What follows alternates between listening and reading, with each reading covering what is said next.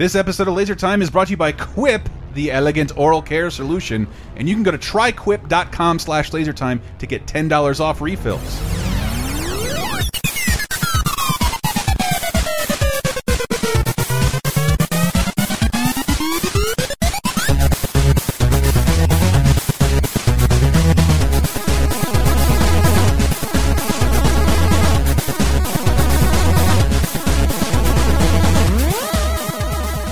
Time, and I'm old, uh, coming to you live, our first live show from the coronavirus. Welcome to Laser Time, the internet's ninth leading pop culture show. Uh, doing a little better now that everyone has a lot more free time, and this is based on something I don't remember when I or someone else thought of it, but we talked about it a little in 30 2010. So I have my two 30 2010 uh, co-hosts with me. Hi, Diana. Hi, Sarah. Hi. Hi, and who else? And joining us eh, for a rare all-star non-Oscar time version of this. Ooh, Michael Raparez of Video Game Apocalypse every Friday on the Lasertime Network. Bam! We got them all, baby. I, I, I hope everybody's holding up okay. And like I said on that show, Not like, at all. Thanks for asking. I said I hope I'm just happy to talk to someone that's not Michael. I'm kind of pissed he's here. Word. I've already Yeah. listened to him every day. I know, Hey, like, did you see? Yes, yes, I saw it. I, I, I was sitting next to you. I was telling, I was not that you're the worst. I was just telling Sam like, my, I, there's three people in my house, and we sit here all day with the news on and scroll through our phones and like, did you hear? Yeah, it's bad. Did you hear? Yeah, I heard it's bad. Like that. That's what our conversations have been like. So, see, talking to other people about something else specifically, as it, just as an exercise, is fun. And talking to both uh, Michael, Diana, and Sarah, if you're stuck at home, like uh, most of I don't know if most of the world, if that's an accurate statistic. I, I think it's not most of the world, but it is like 2.6 billion people. Yeah, right it's, now. yeah, it's a significant chunk of the world is stuck at home. Grab a backlog, go through it. It is we're having the least internet connectivity problems ever. Thank you Comcast for not fucking with our internet. Also, Mm-hmm. fuck you for being able to do this all the time and, and claiming this would have broken your network. That's true for a lot of things in our society I that I think we're going to be saying, oh, fuck you. We could have been doing this the whole time. Cool. No, Glad. fuck you. Money isn't real. You could have given funded this program at any time. Fuck you. Yeah, for real. You stayed rich. See, it didn't matter. Vote for Bernie Sanders. And- uh, yeah, before we get into our actual topic, I did want to ask you guys Mm. are you guys watching anything or like consuming any media that you none. normally would not have if you weren't Um, confined to your home? I- because of this is something that we started a little earlier on. I did not know the white trash glory that is Shameless. Uh, the one hour Showtime dramedy. It is at times an absurd abomination, but there are ten seasons of twenty episodes that are one hour long. There's a lot of it, and Wow. it's on Netflix, so it'll go right into the next one. Like, oh, I can't believe he fucked his wife's daughter like that. Interesting. Like, let's see how this straightens out in a comedic way. And sure enough, it You does. Woody Allender? There, yeah, yeah, yes, that that totally happens like in the second season, and, and it, it's anyway. I, it's not a show I'd even recommend to anybody, but it's so Yeah. fucking schlocky and soap opery and trashy with extended sex scenes in a way that I don't feel like shows do anymore. Lots Mm. of butts pounding between legs from multiple angles.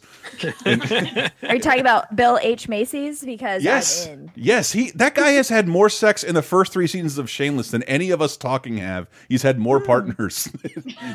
Any Wow. of us talking, it's crazy. I mean, honestly, like the time that I gain by not commuting is now filled with preparing meals. So my media habits have not changed at all. That is true. I was telling someone um thing I resented most in the Bay Area. I got a really cool job at a company of like forever, but my commute is two and a half hours every day that I am not compensated for in any way. Jesus Christ. I'm, yours is sizable as well, but like that's a that's a Bay Area thing. People seem to Yeah. be used to that. I've just been doing a lot of dishes mainly, which I Yeah. really resent. And and and I. do Sh dishes all the time. Yeah, like every Constantly. day now. Why? I- okay, so that's not just me. Somehow, I, I said that on bonus time with Sammy, our coronavirus spectacular, where we also go through all the ways this is affecting our media and entertainment, which is going to make things weird for not only right now, but for the next year. Remember how the writer strikes made a bad Transformers and a bad Yes. Wolverine movie? We were really mad about yep. it. This is going to be way worse. Way worse. I know I've talked about this before, but uh, all my trashy reality television, that is going to have some real repercussions. I don't know if I said it on that show, but the news was that Grey's Anatomy just said, "Fuck our season finale. We quit now." Yeah. They were renewed for another season, so they didn't just end the show, but like they might have just like screw it. No season finale, the cliffhanger, nothing. Like we're just ending in the last episode we shot. But you Right. guys, Richard might have dementia. Spoiler alert. Well, here, here's here's a question. Do you guys think that in a few years we're going to be seeing like a bunch of weird movies and TV shows set during this time, or is this going to be something that we all like collectively try to forget? I think mm. Sammy Sammy it. made a joke online about um, this creating a new baby boom, and uh-huh. it'll be mm. emphasized in movies by people fucking in front of giant stacks of toilet paper. And, and- and you'll know exactly what period they came from. That's getting Oh, a he's little one too close to home. so I TP wish you wouldn't babies. talk Yes. about our personal life like that. Okay. Oh, it's oh, it's one of the it's Just, one just fucking on a bed covered in toilet paper. it's the he's one of the Joe Exotic generation. Um, yeah that we started that i also i remember earlier in this year which by the way was only like three months ago Mm-hmm. when this year started. Um i talked about our pop culture resolutions and one of them was for us to go through all the documentaries from documentary now and then watch the episode that corresponds. Mm-hmm. And so we're mm-hmm. like okay now we can really do that. So today we watched the first two hours of the history of the eagles the eagles documentary. Ew. It- and that oh, shit is amazing. I, I'm not a music documentary person. I do love the Eagles though, and I just it's very enjoyable. And then we just watched the uh, documentary now corresponding episode, and it's fantastic too. So well, that's it- a recommend for me. If I didn't say that on like today, the day of this recording seems to be the day that like is breaking a lot of people, at least in my life. And I found great delight. It's something I do pretty regularly, but my girlfriend does not. She just was like babbling and crazy and crying, and then I just went in the car to put her in the car and just put on Muppet songs, which we haven't done before, and I didn't even know. Can but like try and get mad during Rainbow Connection. I cried a little bit, and, and then we just kept on Muppet songs, and we've been like the last hour and a half we've been watching ancient Looney Tunes and old Muppet songs. If, if you could see the amount of horror tattoo she has on her body, it's like it's it's weird for her to be doing this willingly. It's true. I can see that. Yeah. But it, it, yeah, and like uh, like the premise of the episode was to find your favorite piece of entertainment from before you were born, and yeah, we. I don't know. I looked at Netflix. I watched the Tiger King documentary, and I don't feel that enticed by anything else, and that just came out. I'm either all caught up, or I feel more like this is a better time to go into my backlog. And we encourage everyone to do that. We all have a backlog of things like, I'll watch that when I can just get around to it. And like, well, God just said, put up or shut up. Uh, it's, it's now is the time. Uh, everyone has a little too much time. Everyone, I think, feels a little like I have over the last five years working alone in a house where the time bends together. It does make you a little nutty. Um, I recommend drinking at night. That that way you know it's a different time, It's a good point. not during It's a the good day. point. So we wanted to ask. I asked everyone here to pick three of their favorite films made before they were born. You monster! And for Diana, you monster! I I didn't want it to be super difficult. And Diana, here's the thing: you made me choose between 8,000 of my children. I, re I record with you at least two hours a week. Like you, you are free to amend this at any time and mm-hmm. say, no, no, no, no, no, this one, this one, this one. And I want to hear what other people's are, and maybe you can throw some more in there because I, I have fewer than I expected. Oh, and I said for everyone, you get one Disney, and mm-hmm. Okay. You get one. Disney. That's Disney. really just for you. Yeah, Well- I was gonna say, can I give up my Disney for a fourth choice? You are you are also throwing in Muppets and Star Wars into that. Yes, still And- don't need that. Thank you though. I'm talking mostly for Michael and myself. but uh, but yeah, you get one Disney because Disney is the only company that has made a point of throwing shit from its past back into your face, where a lot of companies haven't really bothered at all. Warner Brothers at least has been good with its cartoons, but I was just having a conversation with like, what's what are those two crows? I'm like, Heckle and Jekyll. Oh, that company has had no interest in showing you anybody those things or remastering those characters or bringing them to the spotlight again. So you are all nerds here. We're listening to a podcast about movies, TV, video games, and media minutia. The question is, what is your favorite movie from before you're born? I will start because mine are the least interesting. And, and and it was something I watched recently. I showed everybody and had and delight to no end talking with Michael about is uh, 1979's The Warriors. We're going back. The Warriors are 27 miles from safety. It's the only choice we got. They're in a war zone called New York City. Every gang wants to get them. Every cop wants to bust them. They have one way out. They have one chance. They have one night. The Warriors, rated R. By one year. Oh shit! Yeah. By one year, and it doesn't qualify for you, Michael. You couldn't have Nope. chosen it. That's why I, he, was, he was like, "I think I know what it is." I'm like, "I think you do, but you can't have it."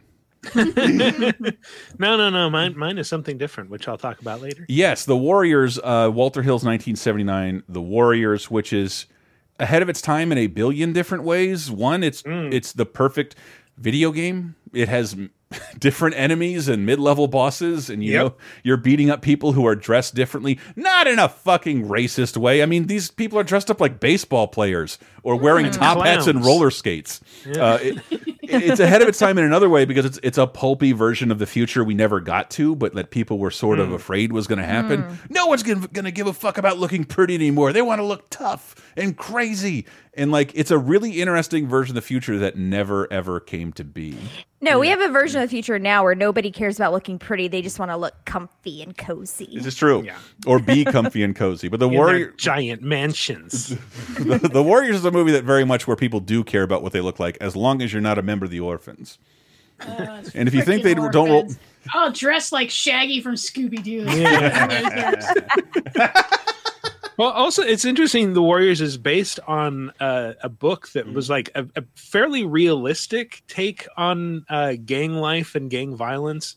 And then, like, the movie kind of turned it into this larger than life Hollywood version where it's like, it's a cartoon now, but it's an awesome cartoon. It is, and, and it was. It got. It didn't get great reviews when it came out. It also was subject to like probably mostly rumor based controversy of like gang members showed up in hordes and started destroying theaters. I think that happened once in New York, but it, there, it was a draw to like early gang members because it envisioned them as like, yes, you can inherit the city. There's only one cop per thousand of us suckers. Can you dig it? it's great. And so it, this the story goes at this giant gang meeting where this uh, Cyrus, this charismatic man who digs everything, gets everyone together and tells like, "Hey, if all of us team up, we can team up against the cops and own this fucking city." And mm-hmm. then all of a sudden, somebody shoots Cyrus and.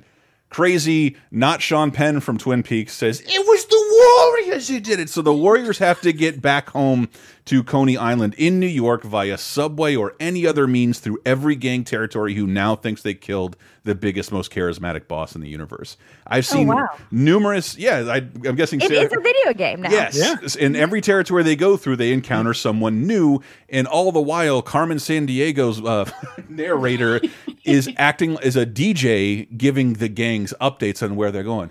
Uh, over the radio while in between songs the, these most beautiful 70s songs and cover bands and synth scores. I love the soundtrack. I had the four disc vinyl set. Uh, i love everything about the warriors even the joe walsh ending song that appeared in a recent rick and morty. By Well, recent Rick and Morty, I I say uh, like relatively three or four years ago. I have not seen all of the Warriors, but this is the one with the sexual saxophone playing, right? No, that's that's the Lost Boys. The Lost Boys. Ah, okay. I mixed those up. I'm so Ah. sorry. No, never diss sax man. Sexual saxophone while uh, James Remar is uh, groping a woman on a park bench. Oh, they, and it's one of my favorite movies. Um, I've grown, you know, a little uh, older and more sensitive. Like even trying to find my favorite Disney movie, there's it, it is hard for me to watch certain things and certain scenes. Uh, things get difficult depending on sensitivities to certain depictions, and The Warriors is riddled with all of it. And so that it is my favorite with like a lot of inappropriate shit. Um, uh, Yeah, but James Remar, like he he pays a penalty for for being a dick to That Mercedes. is true. Rule. I She know. gives oral consent, and he's still trying to assault her. Yes. So she's got to bust his ass because she's Academy Award nominee of Mercedes Ruehl. Yeah. Oh, right, Mercedes right. rules. Mercedes rules, just like the cider house. Yeah. And also I based really- on a, an ancient Greek uh, story, Isn't there Anabasis. Yeah, there's some like ancient play that Yeah. it's sort of the same idea. It's about like a, a team of uh, or a group of Greek mercenaries who get stuck in the middle of Persia when Cyrus, the, the holy shit. Persian king Cyrus, is assassinated, and then they have to fight their way back to Greece. And and there Yeah, I- the, it's highbrow entertainment. The- Yes. the best alternative uh, alternative version, the uh, film negative version I saw to that was um, was it Larry Clark's "Wassup Rockers" about a bunch of uh, Latino skateboarders in L.A. who find a great spot in Beverly Hills, and they go and skate that spot, and then something happens, and they have to get home, but instead of multicolored gang members, it's like security guards and horny housewives. And and like every every aspect of Beverly Hills presents these like inner city Latino kids with new problems, and it's it's almost the exact same, but the polar opposite. But uh, war, and, and as Michael and I have talked about many times, it has one of the best video game adaptations of all time. It Oh, absolutely. Lends itself. It's such a video gamey movie. It lends itself to a great video game with different levels, different gang members. They use a drug called Flash as a power up, and for some, reason all the music works like it's like amyl nitrate where you have to like snap these glass vials and inhale it. Oh wow. Oh Yeah. my gosh. Yes, there is something special about 70s and 80s grimy New York. yes, But then Mhm. 70s and 80s grimy New York expanded out into the future, like Escape from New York, Mhm. would make a real good double feature with the Warriors. Oh, yeah. and I- that's Like another- an alternate universe where Giuliani didn't exist. Exactly. Well, that, I think that's an, world. an interesting thing world. about the Warriors is, is that it's almost shot entirely in New York, but never in popular spots of Midtown or Times Square. It's it's throughout most Yeah. boroughs and parks and subway stations. So the, it's quintessentially New York, but like no famous locations. So it's hmm. it's all dark, grimy, and shiny, as if it just rained or a subway car, elevated subway car, pissed on everything. Like,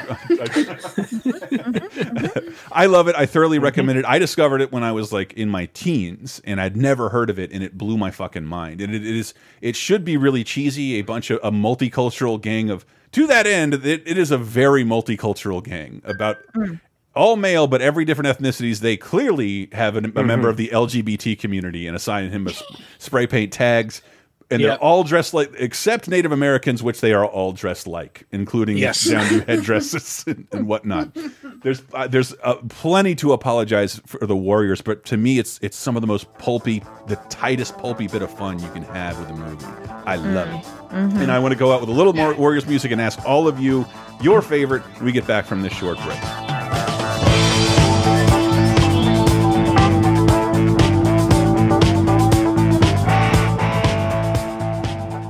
Hey, let me see those teeth of yours. Come on, man, your teeth are important. You don't have to show me your teeth for real. In fact, please don't.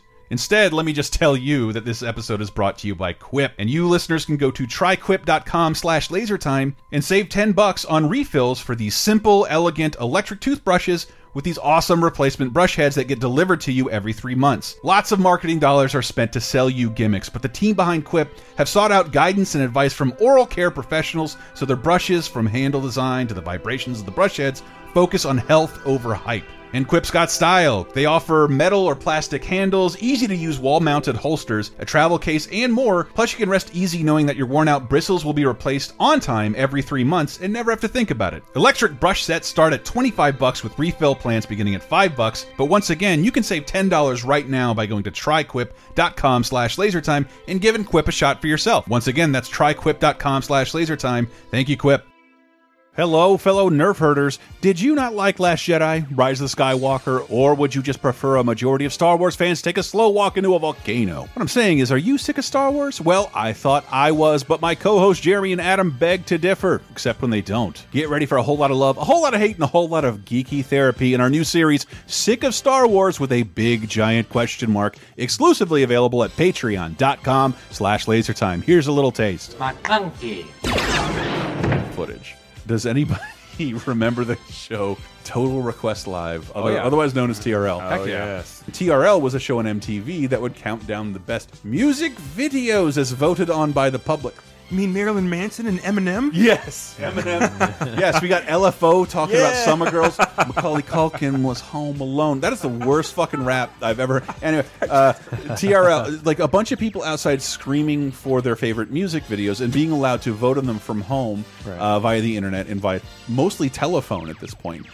And on the 3rd of March in 1999, about three months before Star Wars comes out, MTV premieres the music video for John Williams' Duel of the Fates.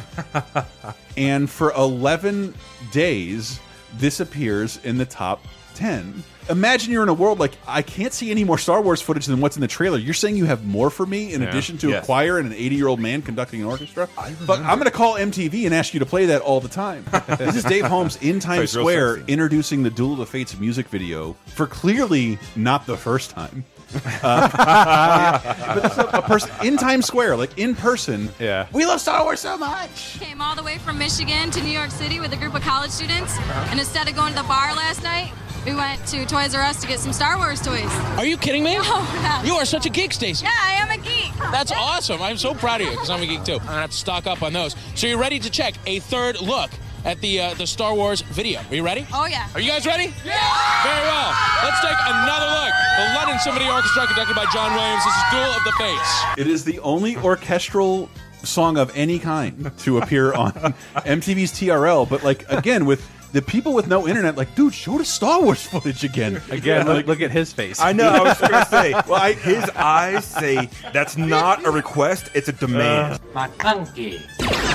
Oh, that's sick of Star Wars. Available exclusively at patreon.com slash lasertime, along with weekly bonus shows, over 100 movie commentaries, exclusive bonus podcasts, and more for just five bucks. And that's in addition to the brand new show, Sick of Star Wars, an angst-ridden podcast saga told in nine parts. Listen long and prosper. This is so wizarding.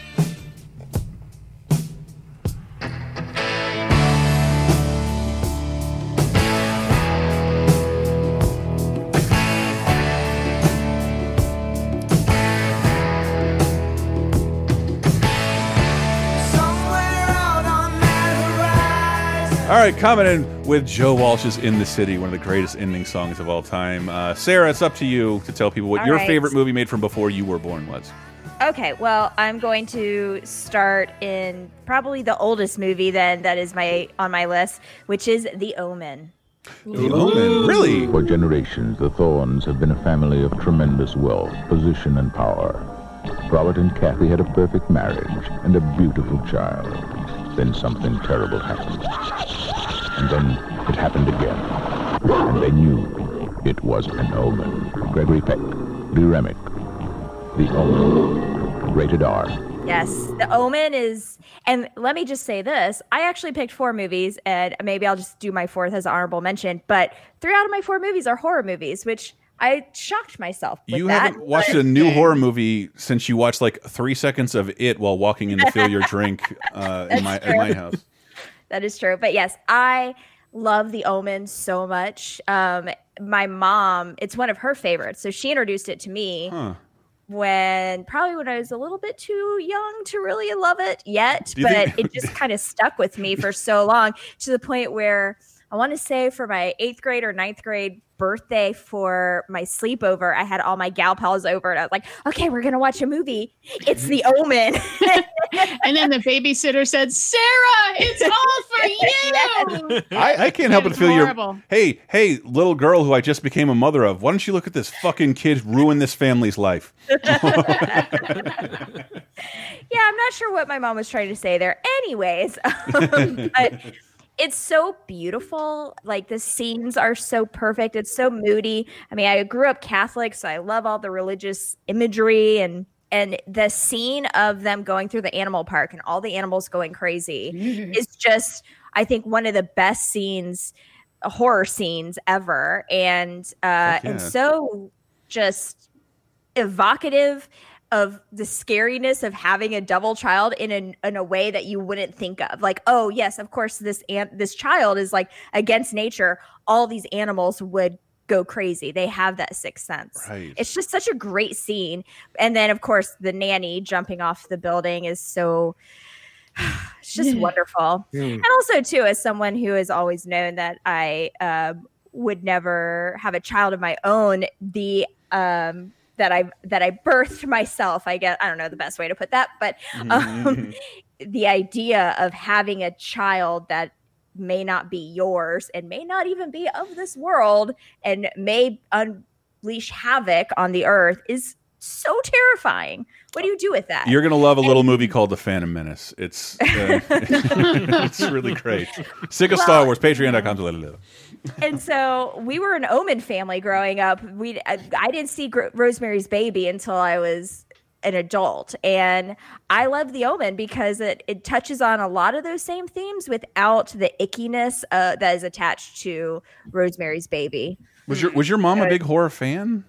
No, she Well, just. it- I didn't. I didn't even explain the premise because we talked about it on another show. But just like as I'm shut in, you know, you, you get. I, and as I want to manage my money a little better, I'm really starting to examine my streaming services. And I have. I don't have cable, but I have Sling. But even looking at that, like they don't play old movies like they used to, and the Sci-Fi Channel plays almost exclusively Harry Potter movies. And and yeah, and uh, and a few years ago, the History Channel was playing Planet of the Apes, and like that is an alternate history movie, which you should have an alternate history channel. That would be amazing. That would be awesome. That would be amazing, and that fucking aliens guy with the weird hair would fit in perfectly. And, and- but uh, but yeah, like um, in, in when you turn on Netflix, Netflix kind of prioritizes its new content over its legacy content. I would think up to a point where we'll see Netflix like licensing a lot fewer movies, especially as these movie companies carve off their shit into streaming services. If you can mm-hmm. think of like my mom would probably say Wizard of Oz. Whereas Oh, yeah. Wizard of Oz is going to go exclusively to that HBO Max service. So if you're not subscribed to it, you could never discover that as a little kid. How would mm-hmm. you discover mm-hmm. Wizard of Oz? It's not going to air on free television or show in theaters anymore. It's not that I think the way I grew up is the best. Once again, it's just like how do people discover classic movies other than being nerds and listening Yeah. to podcasts like ours? or having parents and older siblings and older people in their lives who sit them down and say you have to watch this and the omen is a weird movie to show a little kid because it's not super actiony and it's not there's just a lot of sitting and watching moodiness happen and um but i don't know it just really hit me in a spot that i love And I do want to say that like a a important part of this was, and I didn't say it for the Warriors because it it's something I forgot about. And it's like um, it- it- like how you saw the movie, how you were introduced to the movie. Because I, I think I later saw Warriors on like TBS in like the late '90s, but uh, it, my friend had it on a tape. He was going through a box of tapes that I think were given to him from a deceased brother and father, his older Oh. brother, and, and, Ah. and he's going through them in like this, and, and it was all stuff recorded off HBO in the early '80s, and and it was like the Warriors, like you've never seen the Warriors, like no, I've never seen the Warriors, and he was a black dude who's like this is a fucking classic, and that you haven't seen it is ridiculous, and he popped it on, and the fact that you know, I, it was the 80s and you could rent movies, yeah, but like this is a movie about kids that was completely uncensored, like sort of blew my mind. And I couldn't stop watching it, and it, it became a very, very fast favorite. But yes, Sarah the Omen. Sorry, I didn't Yeah. mean, I didn't mean to yeah i'm you.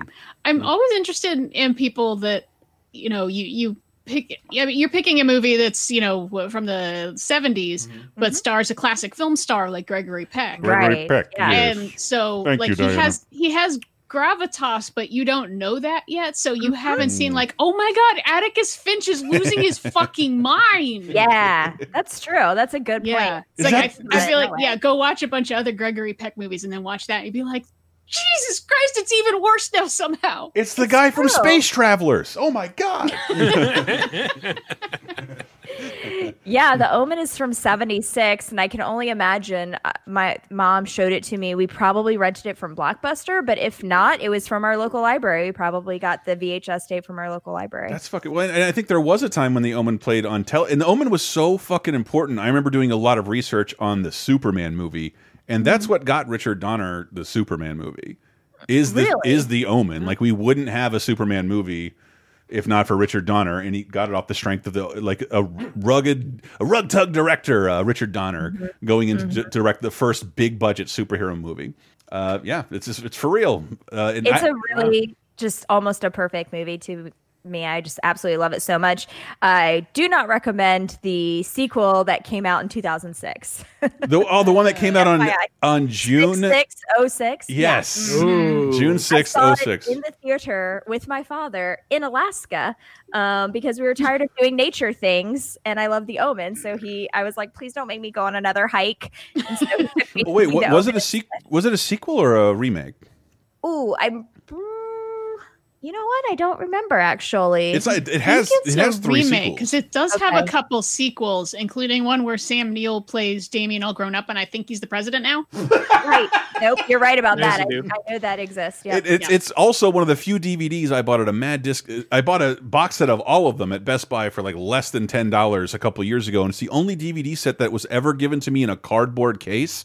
So in the move, it's just like it is a flattened plate of shit that I don't know if any of the discs survived. Oh yeah, I feel so bad for all kids named Damien after that movie. That was Mm-hmm. a real rough break. Is that is that sure. where that comes from as being a satanic name? Damien? Probably. I just assume Yeah. Mike, Michael seemed to know the Greek connection to the Warriors. So I mean, th that I don't know, but probably yes.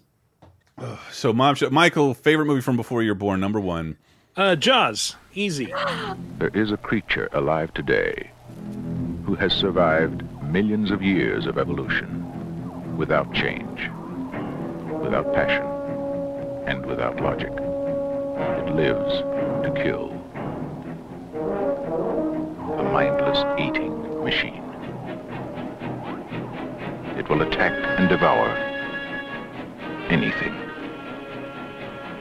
It is as if God created the devil and gave him jaws. Easy. Oh yeah, that's so easy. That's Yeah. that was actually my honorable mention because I had a feeling someone else would pick that yeah, one. too. it it is a, a an accidental masterclass in horror filmmaking Mm-hmm. because, and it's all because the damn shark wouldn't work. Fuck you, Bruce. Yeah, fuck That's you, your Bruce. problem, Bruce. Bruce, it was Bruce's plan all along. Okay, it was the master Ah. plan.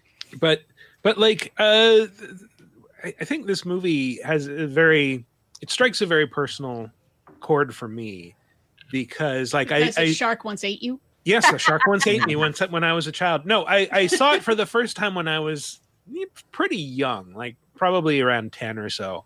And i just really vividly remembered that scene where the the shark eats uh quint Mm. and like the blood spurting out of his mouth and that kind of traumatized me but for me a lot of the time phobias are also philias where it's like i'm really Ooh. put off by this and terrified by it but i'm also fascinated by it Mm. so like I, I watched it several more times as a kid i watched all the sequels all the sequels to the point where like they all ran together in my mind and then i didn't watch it again for years and years until like I think I was in my 30s and they were running like a marathon of it on TBS, just Jaws over and over again.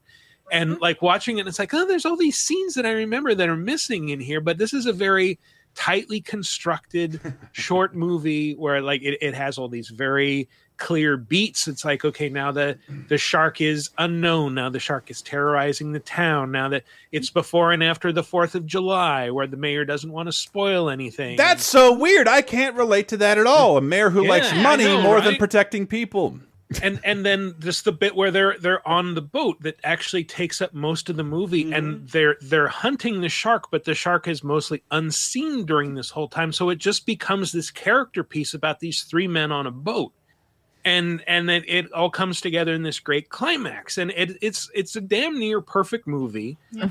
almost completely unintentionally. And uh like you know rewatch revisiting some of the sequels like if you ever watch jaws 2 like i remembered it as being more of the same it's not it's a slasher movie Yeah. It is. Yeah. it is structured like a slasher movie where like you're introduced to all the teenagers at the very beginning like yeah we're all going on an adventure yeah we're we're gonna be on this uh, this boat together all day it's gonna be fun uh-huh and and then three is just a goddamn mess and uh the less said about jaws the revenge the better I'm okay, Revenge is man. one of the best comedies I've ever seen. What it are you is talking yeah about? yeah it's I- I- but yeah, I think it, there's even you know it's a good movie when it has a full length documentary about it, and I think it's out Mm-hmm. of print, but you can find it on YouTube called "The Shark Is Still Working."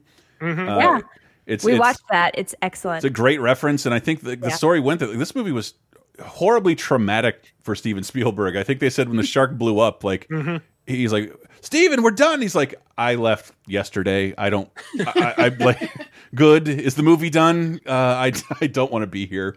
And saved a movie saved in editing because of how bad the the shark effect ended up looking.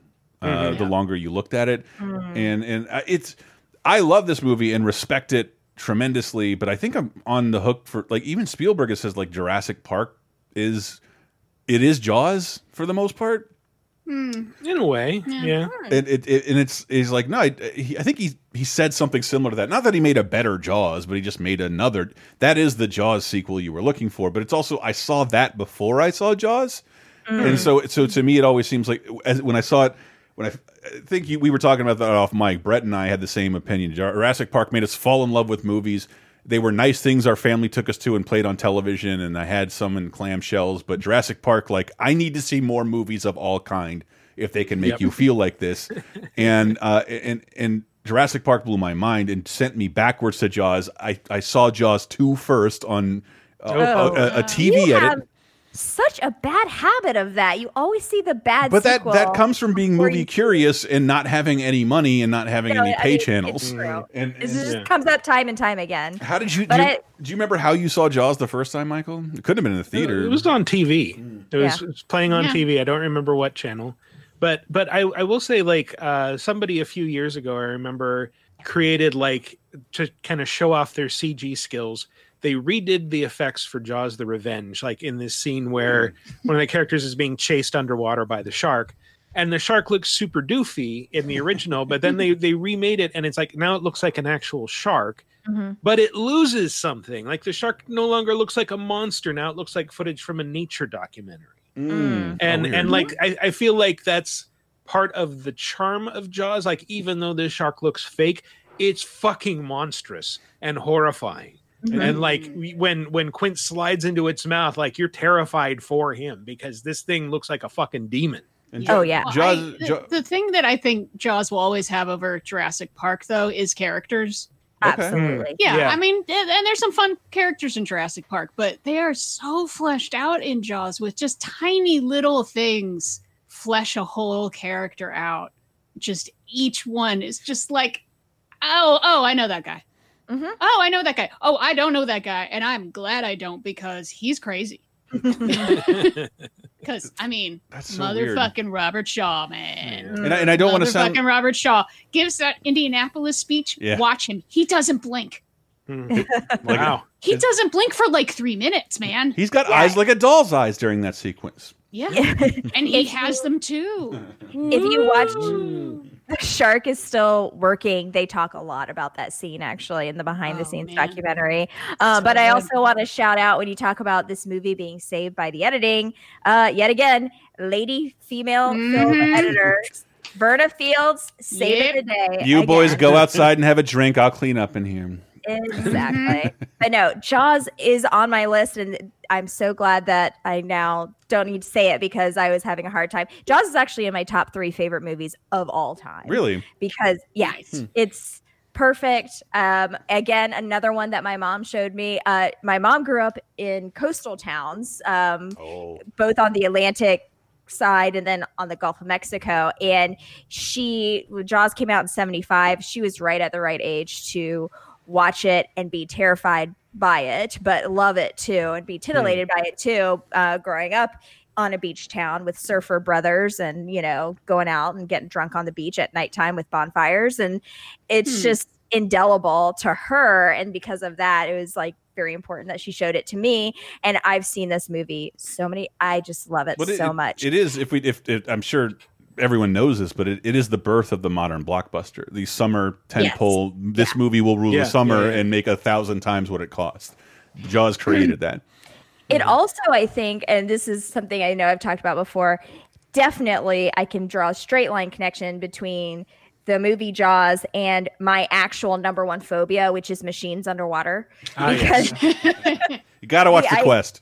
the idea of like this like that joke picture, promo picture of Steven Spielberg in Bruce's mouth, just like, hey guys, with really really short shorts. Mm-hmm. Yes. I love the shorts. I hate everything else about it because it's so scary. I'm like, this is a machine. It could just chomp you and take you underwater at any moment. Yeah. Not to mention the Universal Studios ride, which is my favorite ride of all time. Rest in peace. R.I.P. Mm. Rest in I- roaches. I, have a book on that now, on on like the the original ride, like that was introduced in 1993, and it's just like an oral history Oh my of the ride from like skippers uh, who who it's I batshit. need that book so bad. I love that. I want to read everything about it. I that I, ride. for- I, is- f- I forget the title, but the subtitle is like Tales from the Jaws ride. I got it on Amazon. I That's love a it. great I'm title. Find it. I, Yeah, I, I don't. um, I don't want to be the anti-PC guy because I'm not normally, but You I do. don't? No, I don't. But I do feel like one one of the things that like I think that will this movie will have a hard time with is its hero being a smoker. Even even now, Interesting. that- seriously, because like Disney, I love that about when it. Disney bought Star Wars, they're like, no more cigarettes of any. And cigarettes figured into like numerous characters of Star Wars. Jabba smoked. There's death stick dealers. And Disney was like, yeah, yeah, no more. And like now, now when films are rated, they they include tobacco use. right. And like Roy Scheider's character just having a cigarette in his mouth periodically like raises Yeah, this to a different rating. cool. Well, that's that's another Duh. thing that like when they showed off Solo, like the interior of the Millennium Falcon when Lando owned it, Mm-hmm. and it's like these gleaming white panels. And then when you see it in Star Wars, like they're all yellowy, and you realize like ah. Han's been smoking in this thing for years. What an asshole! And do they Oh. also have those little ashtrays in the armrests? Right. I bet I bet those hyperdrive fans had like that that black dust like tar. Ugh. my, my Oh, computer What Chewie must smell like. Oh, oh my god, a shag Poor carpet in Chewies. 1972. Probably smells like the curtains in my great grandmother's apartment. But I, I, I, I always forget what Jaws is. Jaws an R rating?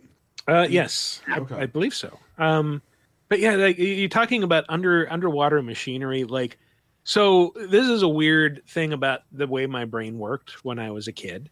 I. Um, that. I, I I went swimming a lot, and the Jaws got into my head, and Sorry, Jaws is PG. It's PG, baby. PG, really, wow. Yeah, because there's no blood and even there's no with that, swearing. even with that uh, leg with the raggedy flesh hanging off of it. yeah. wow. Okay. um, but uh, so this movie got into my head, and and more to the point, like we went to the Universal Studios uh, tour and did like the little stupid little Jaws attraction, and that got into my head, and I started to get this thing where I would swim with my eyes closed, and I'd start stop myself and think like, what if I've suddenly been teleported not into the middle of the ocean where a shark might eat me, but into the middle of the Jaws ride. What if there are gears literally two feet below me that could chew me up at any second? Oh yeah. Oh my god, I've never felt so close to you in my life. This is a real thing that I still to this day have to like bat out of my mind like Sarah, there are no machines in this pool. You're fine. there's there's there's no harpoon gun that works on an underwater robot. Yep, yep. yeah, it'll just chew up your little foot and drag you under.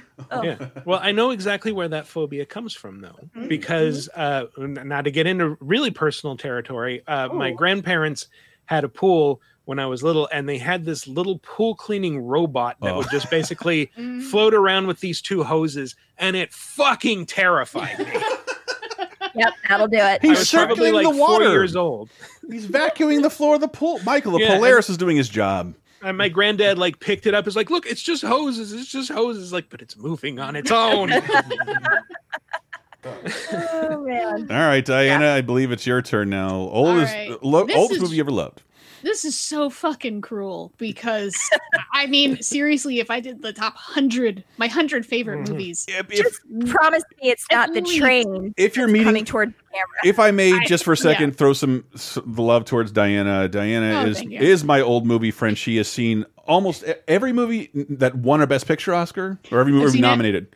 Every movie that won a Best Picture, and I've only got like thirty to go for Best Picture nominees out of almost six hundred. And and are? even Wow. even more, I, I meant to, I have work to do, but I'm going to do it. Everyone's that passing. nerd. Everyone was passing around like movies that you've seen. I'm like, this list isn't structured at all, and you changed it to Oh, like God. AFI Top 100. Which movies of these have you seen? And that made mm-hmm. way more sense and made me feel way better about it. Because like, if I haven't seen Saw two, I probably haven't seen the the the next seven. Don't make me waste check marks. Um, yeah. Oh, that list was like okay. I will give them the tiniest bit of credit. I saw Lone Star on there. That's a- from '96. Yeah, that movie is fucking dope. But that does not deserve the equal weight as Jeepers Creepers 2, which deserves equal weight to Wizard of Oz. I don't know. It was garbage, but like a bunch of people I knew was posting it. So it's like, Hmm. all right, let's do the AFI top 100. There's a lot of them that you will have accidentally seen over time. Yeah, ET There's- is number there- ten. You've seen that. Everyone's seen that yeah, one. there's there's a couple on there that I don't think belong on there, and I have problems with the order they're in, obviously. But this is a good place to start. Every movie on here, you're going to see it, and you'll there'll be a reference to it somewhere, and you're like, oh, that's where that joke on The Simpsons is from. yeah, Yeah. and they're they're all good. Yeah. Just some of them are, you know. oh, this I is wouldn't- this is what J.J. Abrams ripped off. Got it. Yeah, exactly. Hmm. so yeah, I have so many, so many favorite movies that are older than me. so I've done my best to narrow it down. We, I want we should have done the opposite in your favorite movies that are younger than you, Diana. I guess there's a lot. There's a oh. lot fewer. Oh yeah, that That would be a little easier. tougher. That would be a little Oh, tougher. okay. So I thought I'd go with kind of my comfort food movies, like movies I've seen a million billion Yeah. times, but I will watch them again in a heartbeat. I love everything about them, and most of these are sort of you know they're fun. You know, if you mm-hmm. haven't seen them before, they're they're a good place to start. They're easy ways to get into classic movies. So I'm going to start with 1954's Rear Window, directed by Alfred Hitchcock. This is the scene of the crime. A crime of passion, filmed in a way you have never seen before, and as no one else would dare attempt. But the screen's master of suspense, the producer director who shocked the world with Psycho. This is the apartment of a man named Jeffries, a news photographer whose beat used to be the world. Right now, his world has shrunk down to the size of this window. He's been watching the people across the way. Nobody seems to pull their blinds during a hot spell like this. He knows a lot about them by now. This is the traveling salesman and his invalid wife. Out of their arguments and nagging comes a weird kind of love. Miss Torso, the body beautiful. That is, viewed from a safe distance. Those are just a few of my neighbors. First, I watched them just to kill time, but then I couldn't take my eyes off them, just as you won't be able to. And you won't be able to take your eyes off the glowing beauty of Grace Kelly, who shares the heart and curiosity of James Stewart in this story of a romance shadowed by the terror of a horrifying secret. That is that is lovely. I keep, I saw That is solid. a bunch solid of people choice. spreading around their favorite Hitchcock movie, even in the LTC, and I'm like, Rear Window deserves some more love. That movie's perfect. Mhm. uh, I mean, I I went through about six different Hitchcock movies. Like, which one am I gonna pick? Mm-hmm. Because I love Vertigo and I love Psycho and I love North by Northwest and I love Notorious and it's really hard. But I'm gonna go with Rear Window because it's so different than all the others in that it's in one spot. You're in one room, which we can all relate to real struggling right now. And and the better watching the neighbors. the better Jimmy Stewart performance. Hmm? The better Jimmy Stewart performance. Yeah, it's a good Jimmy Stewart performance. Well, I mean, Vertigo, he's he It's really fine, loses but his he's, shit in that. he's brooding and, and mopey, and this one's just like, oh, he's screaming. I, and, yeah, and, he gets so pissed. and, off. and also like it's it's it has it needless special effects, tons of special Yeah. effects in this movie for no reason. Yeah, practical, Mm, Practical effects. effects. Like the set is uh it's a neighborhood and real cars drive through it. They built uh, this whole backyard because it's about a guy who uh, breaks his leg and now is stuck inside. Well, you know, he's in a wheelchair and he can't go anywhere, so he's watching the back courtyard of all his different neighbors. And Uh, there's some a of the things- sinister looking kid out there. That's, that's a Simpsons reference. and he gets so into this that he can't appreciate his girlfriend is Grace Kelly, and she is bringing him dinner from 21 while wearing a gorgeous gown. What is your problem? yeah, he's like not into her. He's like, "Mm, nah, and she's like, she is the perfect woman. What the fuck? And then he starts thinking maybe his neighbor killed somebody, killed his wife, Mhm. and while he's still spying on all these different neighbors, he gets more and more suspicious. He brings his girlfriend into it, and it's so fucking good because also like these little fun things that like you would see in a novel, the mm-hmm. character things that you actually see in a movie instead. Like all the neighbors around are sort of like versions of the Jimmy Stewart and Grace Kelly. We got a happy married Ooh. couple. We have a spinster. We got, you know, this Ooh. sort of playgirl. We got this unhappy bachelor, this bickering married couple. These are sort of like all possible futures for them. Hmm. And fun fact, the the angry divorcee bachelor guy is played by Ross Bagdasarian, What? The Really? Chipmunks guy? the creator of Alvin and the Chipmunks. Dave himself. Wow. Dave himself is in this movie. Sweet, the Ross weirdest Bagdasarian. There's one Yeah. thing you've done in a cool. It's one cool movie you've been a part of. Just kidding. Exactly. Chipmunk so Adventure rules. I mean, it gets so tense. You get so wrapped up because 99% of what you see is what Jimmy Stewart's character can see. Mm-hmm. So you start wondering, well, is he just like, is he just so bored that he's just coming up with bullshit? Or Mm. could it be murder? Murder, because yeah, they don't take the camera inside the apartments that he's looking at. You only see it from his view, which is Yeah. distorted, given that there's a framing device. And I think, like literally, it's is it sometimes like a miniature with televisions in it that you're looking at, or is it just? I remember the Universal Studios ride that you would walk through in Florida, Right. which was amazing. Which is a recreation of the Rear Window. Uh, backyard scene not backyard it takes place in a city but like it's it was interesting It's like a courtyard, courtyard. that's The the courtyard. sort of shared backyard space. Yeah. Yeah. Oh, it is so good. And just how you can get so much action out of they're in one room looking out one window. And Hitchcock just does every setup is perfect. And I just get so engrossed in it every time. It's so much fun. I love it. Yeah, I always uh, everyone's like uh, M Night Shyamalan wants to be Spielberg. I'm like, I kind of think don't he think wants to be Hitchcock, and he wants Yeah, to he wants to grab a gimmick and uh, do pull a twist on you. That's what he's going for, and I I liked it the first three and a half times he did it. Rear Window. How about the remake though? Yeah, no, not really. I mean, I Covered that on 30 2010. yeah, respect for Christopher Reeve for yeah, finding the perfect role. I thought it was really nice. post-accident. I thought it was really nice that the world like liked Christopher Reeve so much. Like, let's give him something really cool to do. Mm-hmm. while we still have him. And it is it, it's some. I think for some people it might be their first exposure to the film because this film is old enough. It's not getting played on anything that wasn't Ted Turner's first year TNT and TCM. And uh, but Rear Window is totally worth seeking out. Yep. I need to look if it's streaming anywhere. These all the movies we're talking about probably aren't streaming anywhere. Sadly. I think Maybe through your library Kanopy system. oh shit, that'd yeah, be amazing. some that way, or just or digital rental. I think I think eh, I'm pretty sure everything on my list is you can rent it. So you know, drop three four bucks. It's not that It's bad. worth it. Yeah. Yeah, yes, and then And uh, yeah, and oh, it's and because it's like fun and in color, it's it's a good starting place if you're like, ew, old movies. But I've heard this Hitchcock guy is something. Might as well start there. That's fine. And I, I it's, it's back to me, and I want to be hack as shit, and I don't care because I watch this movie two, three times a year, show it to everyone who's never seen it. Uh, I like Citizen Kane. How do you do, ladies and gentlemen? This is Orson Welles.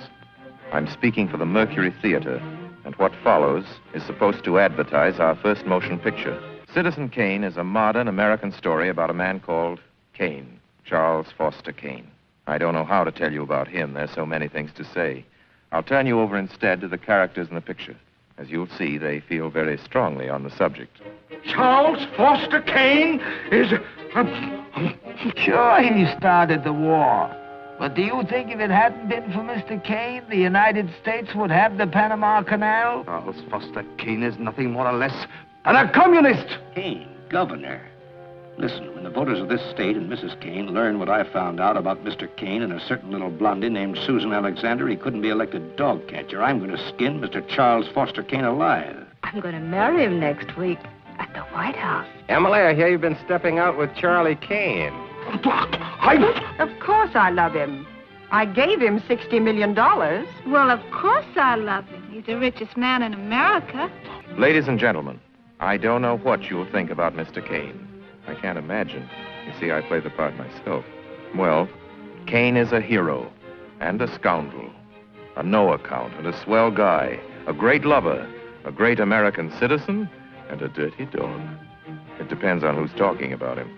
What's the real truth about Charles Foster Kane? I wish you'd come to this theater when Citizen Kane plays here and decide for yourself. All right, fine. You take the best one. And that's no, it's not. was Citizen Kane. It's not. It's not blah blah. blah. Hold on, Di. I can. I, well, no, I can't throw it back to you and still have one Disney.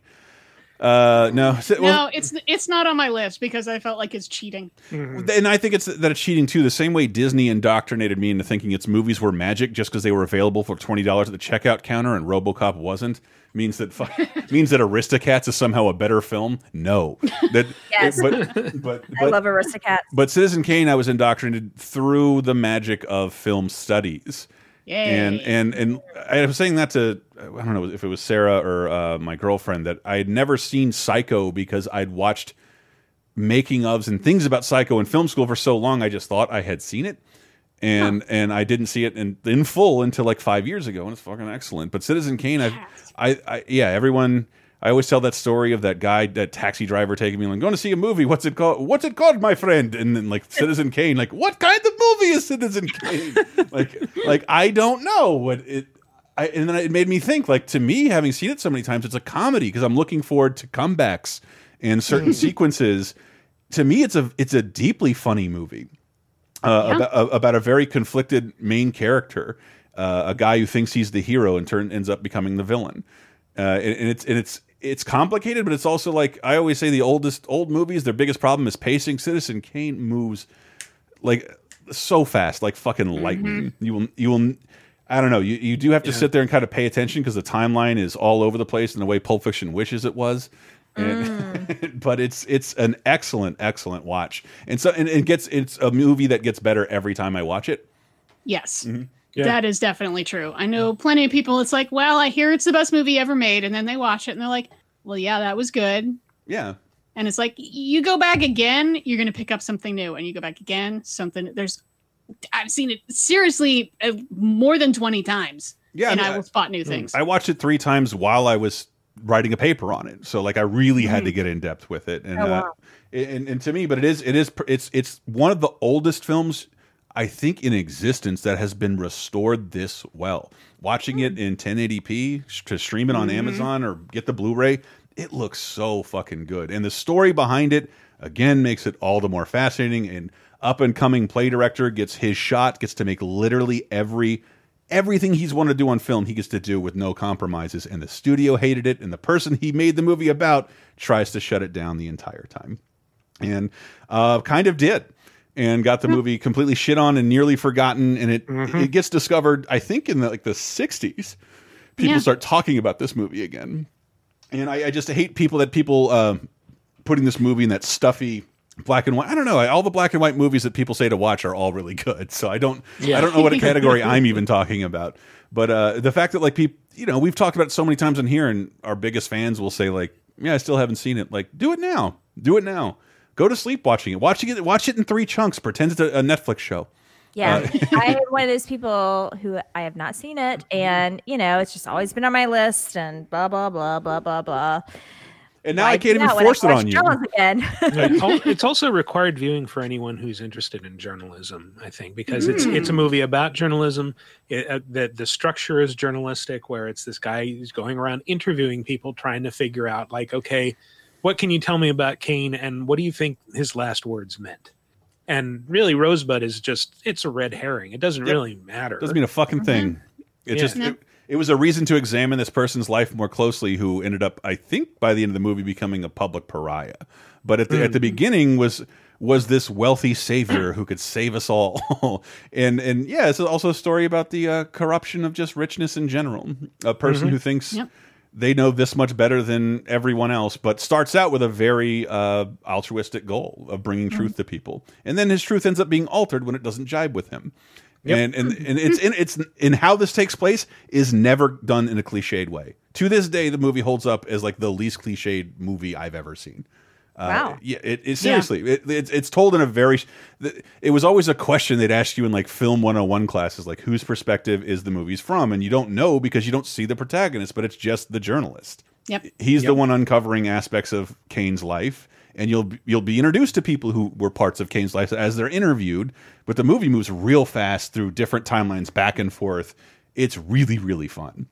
And, and it contains some of the like, Yeah. even if you're just like lightly appreciative of a pre CG era, like how the fuck did they do that shot? How did they do that shot? How did they bring that shot through a sign and a fucking skylight and into it Mhm. into a restaurant? How did Like, they? yeah, where is the camera under the floor now? Yes. Yes, it is. Yes, they dug a hole. He, they they dug a hole. It's it's it's it's um, it's impeccably done, and it ruined Orson Welles' film career. Mm. He made the best movie ever, and his career was fucking ruined. He was also kind of a dick too. He was a Oh, lot. he was a total dick. He was a And lot. he did make some more good movies. He did. But But it's Mm. too early in the timeline for being a dick to ruin your career. We're just now entering that era, hopefully. in his yeah, I think his, his mid twenties, like he was kind of given the keys to make any kind of movie he wanted, and for twenty years, it's like, well, that's why you don't do that. You get a Citizen Kane, and forever after, it's a different story. Uh, and I, I like that version of the story better. So there, Mhm. um, Sarah. Anybody else? Sarah, you're. Oh, and how did I see it? Film school. No, I, I may. My parents may have shown it to me, or maybe I remember a ton of Valiant. I would say I love, love, love. We were just watching the Muppet movie, and uh, they showed Harry, the guy with the the dynamite box, Mhm. and when Ted Turner was buying up everything, all these movie libraries, and the movie channel TNT came out. Like every night of TNT's premiere, they would play Muppet Show, Fraggle Rock, Looney Tunes, and then into like King Kong, or like one of the biggest movies that had ever been made. Like the fifth night was uh, Citizen Kane. So like I remember I recorded all the Looney Tunes. So when I go back and watch them, I just see all these clips of Orson Welles. Uh, you know the big movie poster. So when the Simpson would do stuff, I would recognize that that's from Citizen Kane without ever having seen it. Because Ted Turner really wanted me to watch Citizen Kane, and I, did, I said no. I said no. But I'm telling you to say to say yes, especially like if you're doing a rewatch of the Marvel movies, I say don't. There's there'll be a corporate way you can do that later on. We all know how that ended up. There's a lot of stuff in there you don't need to watch again. And but watch something older that you haven't seen. I'm doing it. Yep. Commercial alert! Put the VCR on pause. Ah! Would you like exclusive bonus podcast commentaries and more from the LaserTime crew? Then we strongly encourage you to support this show on patreon.com slash lasertime. It supports not only this show, but all the rest of the LaserTime network. You'll get commentaries, play games with the hosts, see exclusive videos first, and receive an uncut weekly ad-free podcast bonus time. Speaking of which, here's a quick taste. It's interesting how this has all been affecting us, starting with it was my birthday, your birthday, your son's birthday, and my dad's birthday during all of this. And two of our other friends' birthdays. That's uh, true. It's been absolutely crazy, and also totally boring. well, yeah, I, I, like I keep calling it a slow moving 9/11. Uh, I should say that like uh, we had to cancel all of our birthday things, and I feel the worst for your son because it's he's actually at an age where it matters. And Yeah, I mean, it was his first year, going to be his first year as a teenager, and I just told him we are going to have to push it off to the summer. But I don't know if I can even keep that promise. Son, can you put a cork in puberty for another year? Are you gonna, gonna have to Get Bonus Time, a weekly uncensored and commercial-free podcast every Tuesday, starting for just $5 on patreon.com slash lasertime. Is the world of today getting you down? Well, then why not check in on some of the good stuff that happened this week in movies, TV, games, and more 30, 20, and 10 years ago this very week with our show 30, 20, 10. Here's something you may remember from 20 years ago. something that still makes me giggle. But this, we're coming in with "Smooth" by Santana featuring Rob Thomas, uh, and it's number one this week, and it'll be on the charts for like another fucking year. It- Yeah. It's so like okay. So here's the thing. Yeah. Well, one, like now that this is like kind of been memeified and like we mm-hmm. all seem to have the same experience. I've never felt so in sync with society that we all kind of like hate or like, God damn, smooth. Jesus Christ, Yeah. did we really need that much smooth? But like in a historical context, we were talking about earlier in the year was the beginning of the Latin craze. That's the like Right. Carlos Santana is, is famous in music circles, but n is not an album pusher. Right. He got lumped into that category as the Latin craze. Mm. He's got the Matchbox Twenty guy, Mhm. so it gets in the rock thing, uh, and it, but it's also in pop. So this, I, I remember flipping through the stations when I was delivering shit for whatever insurance company or Chinese place I was working for. This was on every station except for like hip hop. It was everywhere. Well, and then you get your classic rock Yes. because they mm-hmm. love Yes, you have a classic rocker doing a pop song with a new rocker. one of the biggest pop stars. It comes out pretty poppy, so it's on every fucking station. It was unavoidable, and it, I remember it came to a point like. I hate this song more than any song that's ever happened. I, I've said it to myself in the car, to no one. There was no Twitter. Like I hate this song so fucking much, and I stand by it. I, I mean- never want to hear it again. How many movies and television programs have you seen where they're flashing back to late 90s, early odds, Oh, and they they open with this song? Yep. It's just like that is the signifier for this time. Jump into the past with 30 2010 every Thursday on lasertimepodcast.com or iTunes, Spotify, Stitcher, or wherever you get your podcasts. Five, four, three, two, one.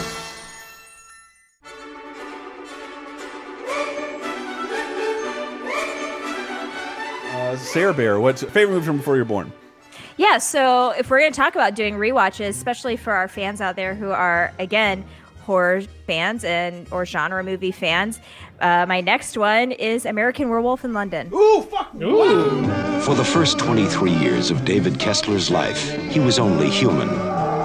Then one night he took a walk on the moors. Beware the moonlets. Is David behaving strangely? Are you all right now? Well, I'll let you know the next full moon. Tomorrow night's the full moon. You're gonna change. From the director of Animal House, a different kind of animal, an American werewolf in London. Rated R. Really? That's a fun one.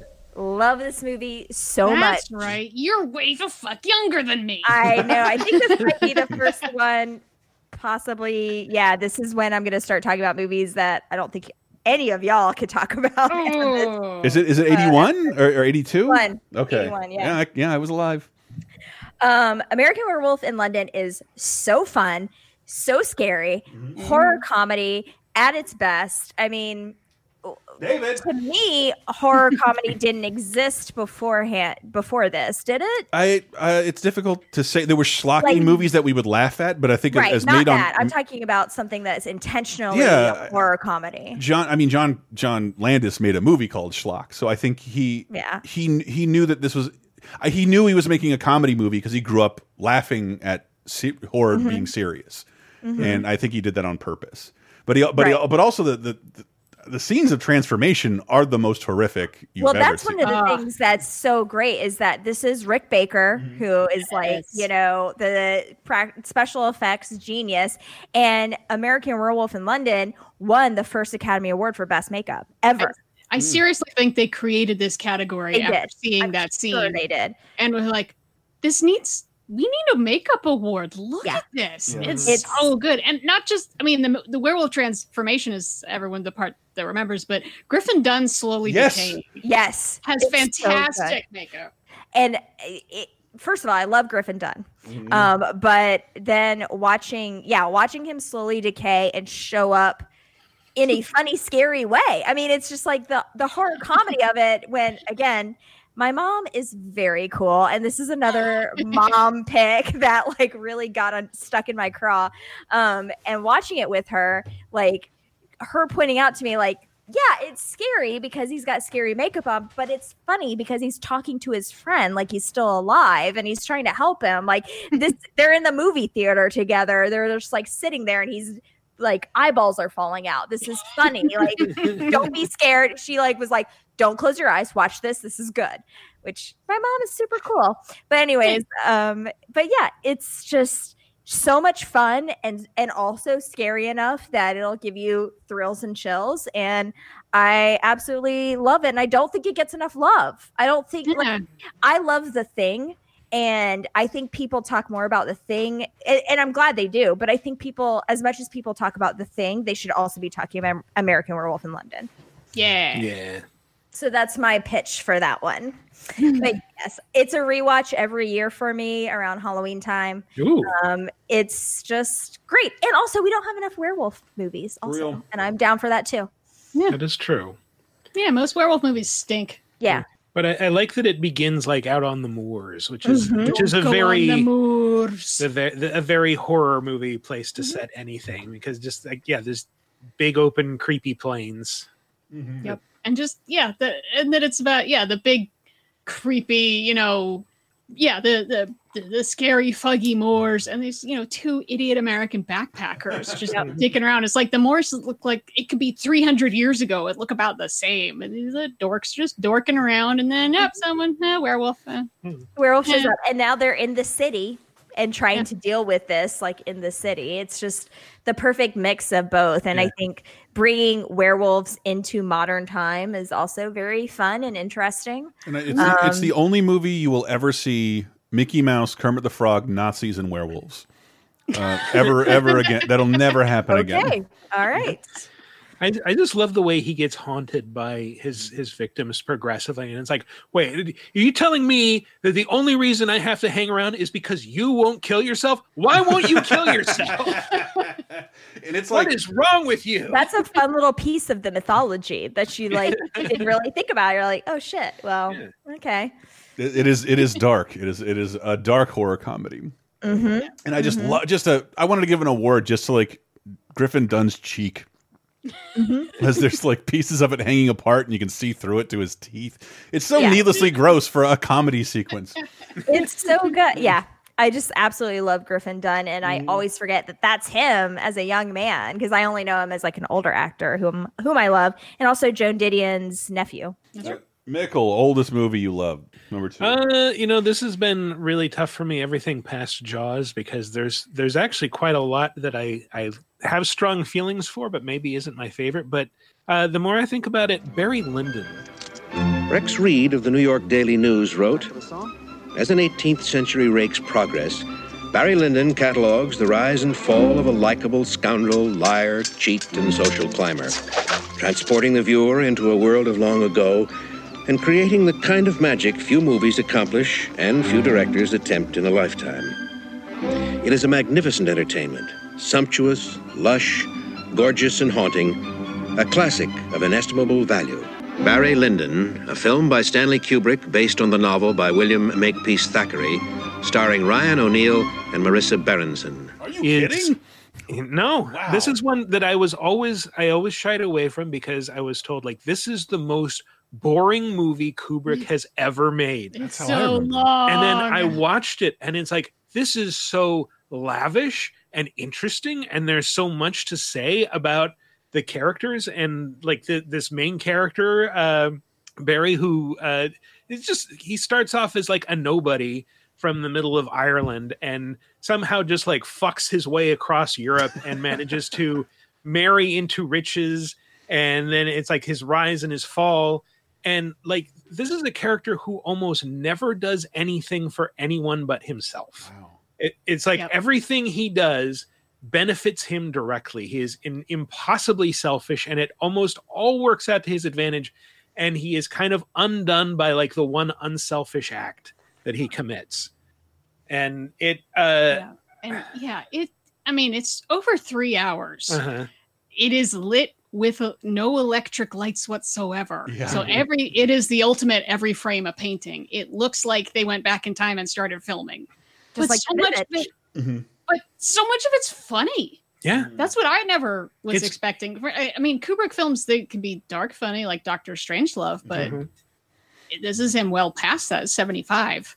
And Yeah. yeah. when we watched it together, I was like, "All right, I'm finally gonna get to it. Let's do this." And I'm like, "Holy shit!" Yeah. I'm laughing my ass off at parts yeah of at And the end of it's like that was a fucking movie like Yeah. that, Huh. like why does this get such a bad rap it's amazing I, I well, I that is other than like everything like a, a pre. I don't know. I don't want to say strange love. The very early Kubrick stuff. That is a massive blind spot for me. Just got Yeah. the, the new Shining remaster for my birthday, uh, and I just I never think of Barry Lyndon anymore. God damn it. Yeah, most Uh, people don't. Same. Like Huh. We, I remember like my parents got a Kubrick set when I was a kid, and like Barry Lyndon was the only one they didn't watch. And now, now I'm like, you know, oh, 2001 is the great one. Like, no, that's boring as Oh. shit. Yeah. I'm gonna have to give a thumbs down on 2001. Never again. I can understand how people might. If, and if you if you say that, you don't watch movies high. Hmm, that's True. true. that is correct. and and I do, and so did everyone in the decade Yep. that came out. yep, yep. Um, but but you know Bar- Barry Lyndon was a, a surprise for me, and it's it's one that I I can I can dwell on a lot. Like so much happens in that movie, and it's. Yeah, right, it, it goes into like the Hundred Years' War, and there's all these huge, lavish battle scenes, and all these like ridiculously reconstructed interiors of like the 18th century nobility with their giant fucking ridiculous wigs and their makeup and eye patches. I'm just thinking of one particular guy now. with multiple eye patches. That is. No, he has, he the- has like I am the king of patch and, like- affectations. Like, pancake white makeup with like a little beauty mark, and, and he's like a professional gambler. Sort of thing. yeah, but he's a professional gambler. So you're like, okay, you Mhm. look like an idiot, but you sound like fun. Let's see your adventures, bro. Oh, cool, cool adventures. That's that's just what we need right now. A Barry Lyndon spinoff coming. The next the next Netflix series. Uh, that- Fish gambler. You're right. That Yes. ev- everything I'm preaching, I will I will practice what I preach, and I will watch Barry Lyndon um, during this wonderful quarantine. That, as of this recording, has been extended another Yeah. wonderful 30 days. If you've got three plus hours to kill, it's amazing. and we all do these days. Uh, pe- sometimes people who edit podcasts, but it's okay. Yeah, Uh, but- I don't remember. Does it have a formal intermission? I think it does. Yeah, I think so. Yeah, most, most movies, if they get to three hours, they'll have an intermission. So it's like you can do it over two nights. Did you hear that, Peter Jackson? Did you hear that? Ugh. Yeah. Formal intermission. Let us go pee. Uh, all right, that brings us to you, Diana. Oh, all right. So I still have a bunch on my list, and I'm trying to pick which one I want to go with. But okay, I got to go with um this one. This is the most modern movie that's on my list. It's only seven. It's only ten years older than me. Um, but it is my favorite film from one of my film favorite filmmakers, and that's The Producers from 1967. Oh, okay. Mel Brooks' first movie. Step one, we find the worst plane in the world, a surefire flop. Springtime for Hitler. Step two, I raise a million bucks. and allow little old ladies in the world. Step three, you go back to work on the books. Only lists of backers, one for the government, one for us. Step four, we open on Broadway.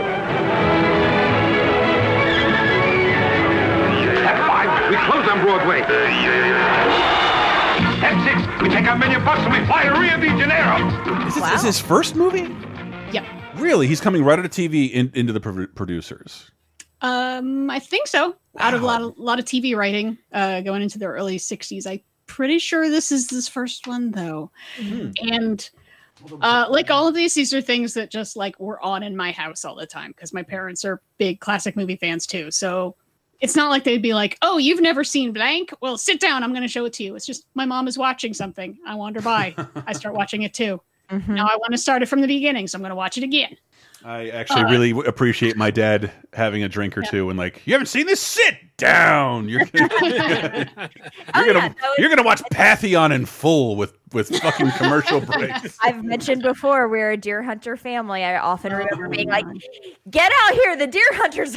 like, Dad, I'm doing algebra homework. Nope, come on out. You gotta oh, watch it. Okay. Oh, guys, the wedding is still going. I'm so tired. The wedding is always going. Mel, Mel Brooks' first movie in 1967. You're, you're Yep. dead on. Where, do you remember where Zero Mostel and, and Gene Wilder were? Were they were they known people? No. Okay. No, Gene Wilder's film debut was that same year in Bonnie and Clyde, and No Sierra shit. Mostel was a Broadway star. He's Okay. in like a funny thing on the happened on the way to the forum, and Fiddler on the Roof. I think he, I want to say he originated Tevye on his Fiddler on the Roof. Um, did. So I've never seen the musical, and I've listened to the cast album once. Mm. And from what I could glean from the cast album, the Broadway version changes things that I feel like did not need changing. It modernizes stuff and Lots more gay jokes. way more gay jokes. And the Mm. original is so much funnier from the 60s because instead of having a gay guy they hire to play Hitler in the worst play ever, it is this insane hippie. It's so fucking funny. Mm-hmm. Oh, Dick Shawn, I believe his name is. And what? Inconceivable. Oh, not Dick Shawn. Oh my bad. No, that's Wallace Shawn. Dick Shawn. Oh my. Yes. Um, Dick Shawn. he is so fucking funny with yeah his his audition is singing the song about like loving flowers and then you know i give the flower to the landlord when the rent comes round and he throws it in the toilet and he flush it down And it goes into the sewer with the yuck running through her, and it goes into the water that we drink. Hey, world, you stink! Fucking great. Wow. That's the that's the biggest musical number we've ever had.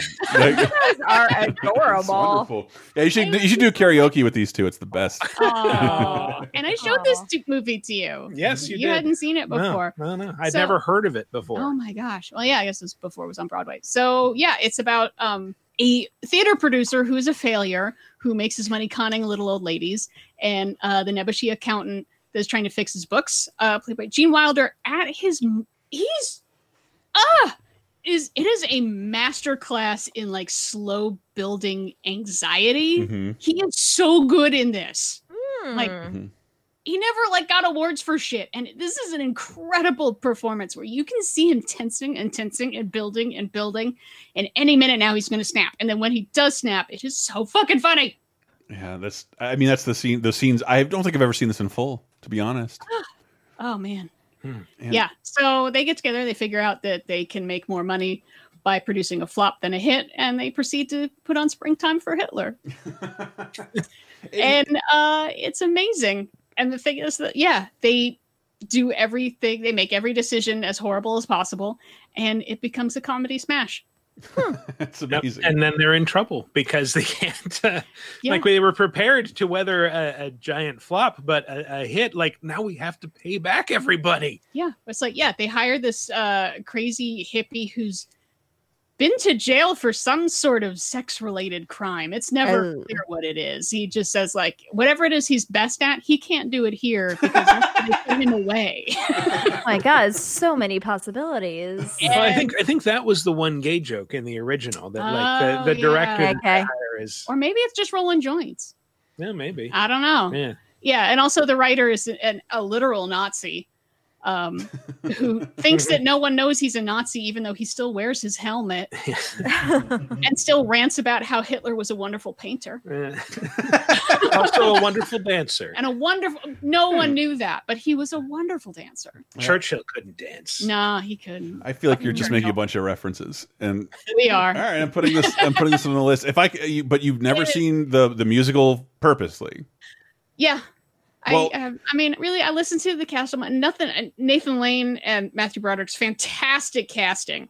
Well, Um, I, if I could but- recommend any version, it'd be uh, the one with David Schwimmer and Larry David. That's that's Oh, the one that yes. really did it Very justice. good. so in a way you have seen the producers because Yes. that's that whole that whole fucking season of Curb Your Enthusiasm was just a version of the producers.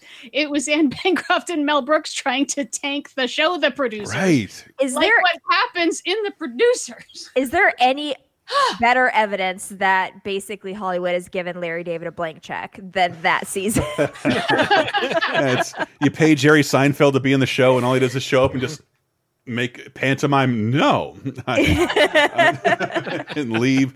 I think that the Stephen Colbert is in that season. it's wild. You will fail. uh, damn it! All Yeah, right, I'll, it is so good. I mean, I'm trying to think what what other things people know Gene Wilder from besides just Willy Wonka and the to, Chocolate to Factory, be honest, right? that was Young that's I, Frankenstein. Oh, Young Frankenstein. okay. Yeah, if you like when he goes crazy in Young Frankenstein, you need to watch the producers. you in this order.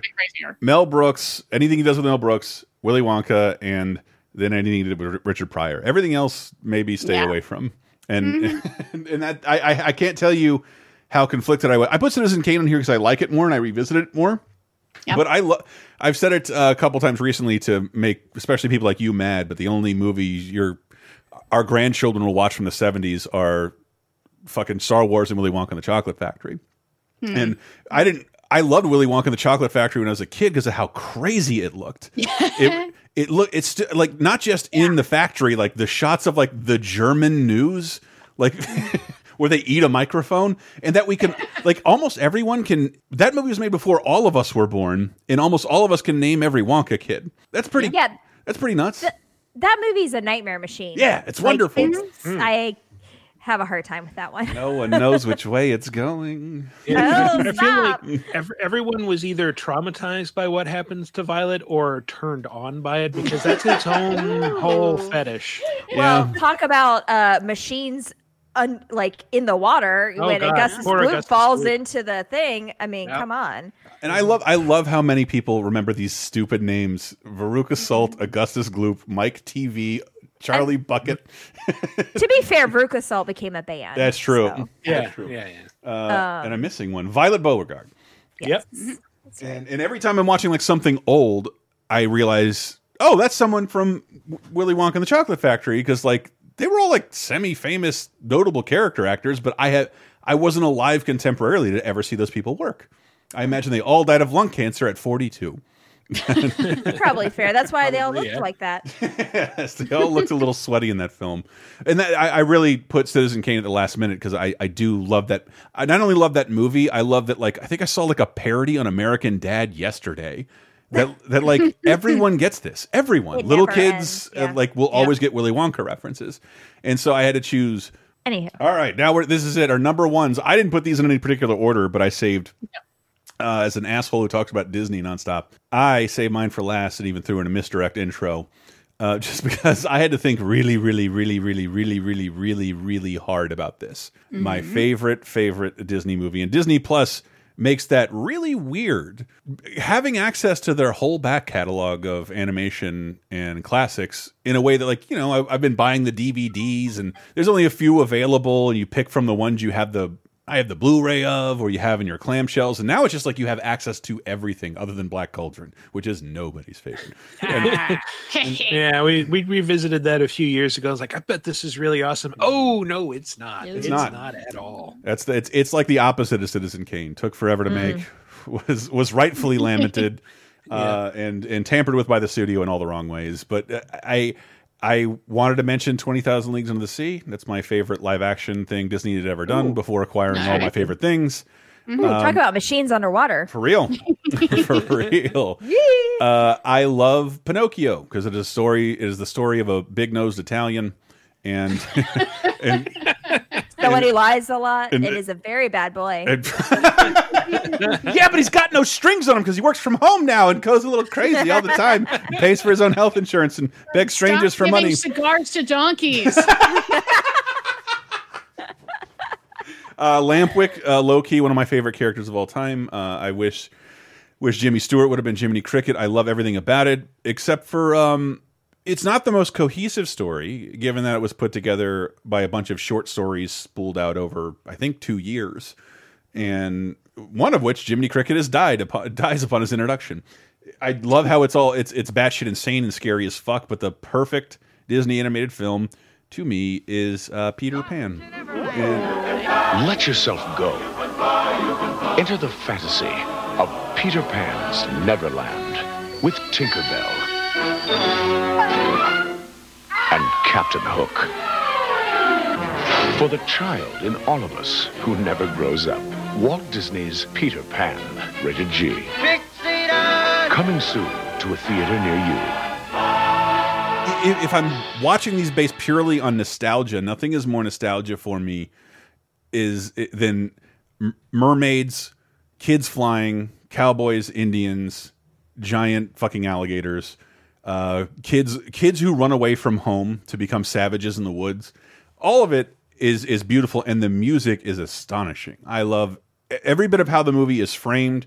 I love every bit of how it's animated. I love pretty much all the characters up to and yes, I'm going to include the the, the Indian sequences. I still yeah, I was thinking, you know, we've been picking very white movies, and then you pick one that's like, oh, it's not just this is a really white movie. It's got some really rough stereotypes going on there. hey, look, I chose the least white movie of the bunch, Warriors, so I can give me a little here. That's- that's fair, I'm that's not. fair. I'm not. That's very- I'm not going to defend. integrated. I'm not going to defend their depiction of Indians. I do love the fact that they go to the island, and if you remember that the Lost Boys are kidnapped by the Indians, and they're like, "What? Let's free them. Let's get them out of here." It's like, no, we do this every week. They they catch us, we catch them. It's fun. We're all friends, and then there's the giant musical sequence of what makes the red man red, which is astonishing. This is still available for streaming in 2020. that that is indefensible. But other than it was a different time, deal with it. Uh, not everybody had your Twitter feed in 1954, and and uh, but uh, but everything else about it, like the colors, the music. If you go and even if you, for instance, if you go on either ride. It's it's Oh, yeah. to this day in Disney World it has one of the longest lines because just the idea of like you're flying above London. This it's magical. Is, this is really it's fun. absolutely magical. and yeah, and, and just all the music about it. The Pixie. I always it, it, it's like the hottest Disney lady when I was a little kid. Upskirt shots and all that stuff. Tinkerbell, thank you. You helped a little boy come of age before he could come of age, and and and if, I just uh, am I crazy? Like like there is a lot to love about Peter Pan. I'm not, I can't be totally sure. alone in this. Yeah, absolutely. I even remember, you know how much everyone who's listening to me, listening to me for a couple of years know how much I love Christmas. And whenever Disney would do like a, a Christmas compilation, you'd get Christmas cartoons, the scene with Bambi on the ice, and then they just show a, a clip from Peter Pan because something about it feels like Christmas. and and the performances in it are astonishing. Astonishing. Bobby Driscoll is great. All the Darling kids are great. But a huge shout out to Captain Hook and uh, Mr. Darling, which I didn't know until they started making new versions of Peter Pan. That the stage tradition is for the same actor to play the Darling's dad and Captain Hook. And Right. they- Oh. and they, they do it in the Peter Pan cartoon, and he is hilarious as both. Mary, these children, you, you build right. It's it's he's playing the role to high heaven against this wonderful score with actual songs in it. Fuck you, Pinocchio, for having only like a bunch of clocks screaming weird shit at me. Even though that, I, I- like uh, if I could just a sub question that we don't have to all discuss. Do you am I crazy? Do you have a more favorite Disney cartoon? Because I think Aladdin's the funniest. I think Lion King is oddly perfect. And I love 101 Dalmatians. it's really good. I just love the imagery and like the. It's I don't know. I don't know what it is, but I just I I love that everything is like long and skin or long and thin and skinny. hmm Everyone's hungry in London in the fifties. They're still recovering. Yeah, yeah. It, well, it's just like it's just very interesting to me to watch. I just love 101 It's Dalmatians. the first Disney movie with a car and a television. what? Yeah, like they that, that had not That been late? seen. Wow. hmm I also love the Aristocats. Fuck you. I don't hate the aristocrats, it, it, aristo, aristocats. It's just the one I love almost the least of the classic era. Um, am I nuts? Is is Pinocchio the first Second. Disney? Uh, okay, so then because I'm thinking about that whole like. So you've either got evil witches Mm-hmm. generally for Disney cartoon um, villains, or you have a bad guy and then a little funny like bad Mhm. guy henchman. Is that Yes. the, that's the first one, and then I guess, right? For well, maybe, Disney? but that's that's part of what I like about Pinocchio is they have a new villain every seven seconds. yeah. You have Stromboli. Uh, there's a stereotype no one complains about because Italians. Yeah. We get it. because like with Peter Pan, it's like uh, with the villain, it's almost one to one with like Mm-hmm. Gaston and LeFou, and then um, you know Captain Hook and Smee. Honest John and like Gideon. Also to like very queer coded villains who have They even say the words "high diddly d." An actor's life for me. We get it, guys. we, we get it. also, the only the only uh, audio performance on a Disney cartoon by Mel Blanc with little hiccups from Oh, wow. Gideon. Good. And uh, yeah, Pinocchio. I'm uh oh, I was gonna say I'm I'm torn between Dumbo and Alice in Wonderland. I think I'm gonna go Alice in Wonderland. I can see I can see that. And Dumbo is like a wonderful fucking film with uh, No, too horrible racist elements and It is very sad. incredibly sad, though. Yeah. Too sad. I think we uh, we've heard my feelings on that before. It's sad and it's very mean sometimes. Okay. Yes. Okay, Sarah, last old movie before you're born. All right. Okay. This one, I think you guys might be mad at me about this one, but it is, I can't help it. This thing, this movie is baby food to me. I watch it when I need to be comforted the most, and it's The Big Chill. Oh. I can always be counted on to do the right thing. It's a disgusting curse. If you feel any of these symptoms, It's about everything. Uh, uh, suicide, Alex and I made love the night before he died. It was fantastic. despair. You don't know anything about me. For 15 years, you've acted like I'm the one you really wanted. and You've made sure that everybody knew it. Uh, where did our hope go? Lost hope. That's it. Lost hope. It was easy back then. No one ever had a cushier birth than we did. It's not surprising our friendship could survive that. It's only out here in the world that it gets tough. you may have contracted the big chill. I haven't met that many happy people in my life. How do they act? I mean, I can I can be okay with this. I'm behind Oh. this. yeah. Okay. Because it is uh basic AF. Um, And basic BB, basic baby boomer.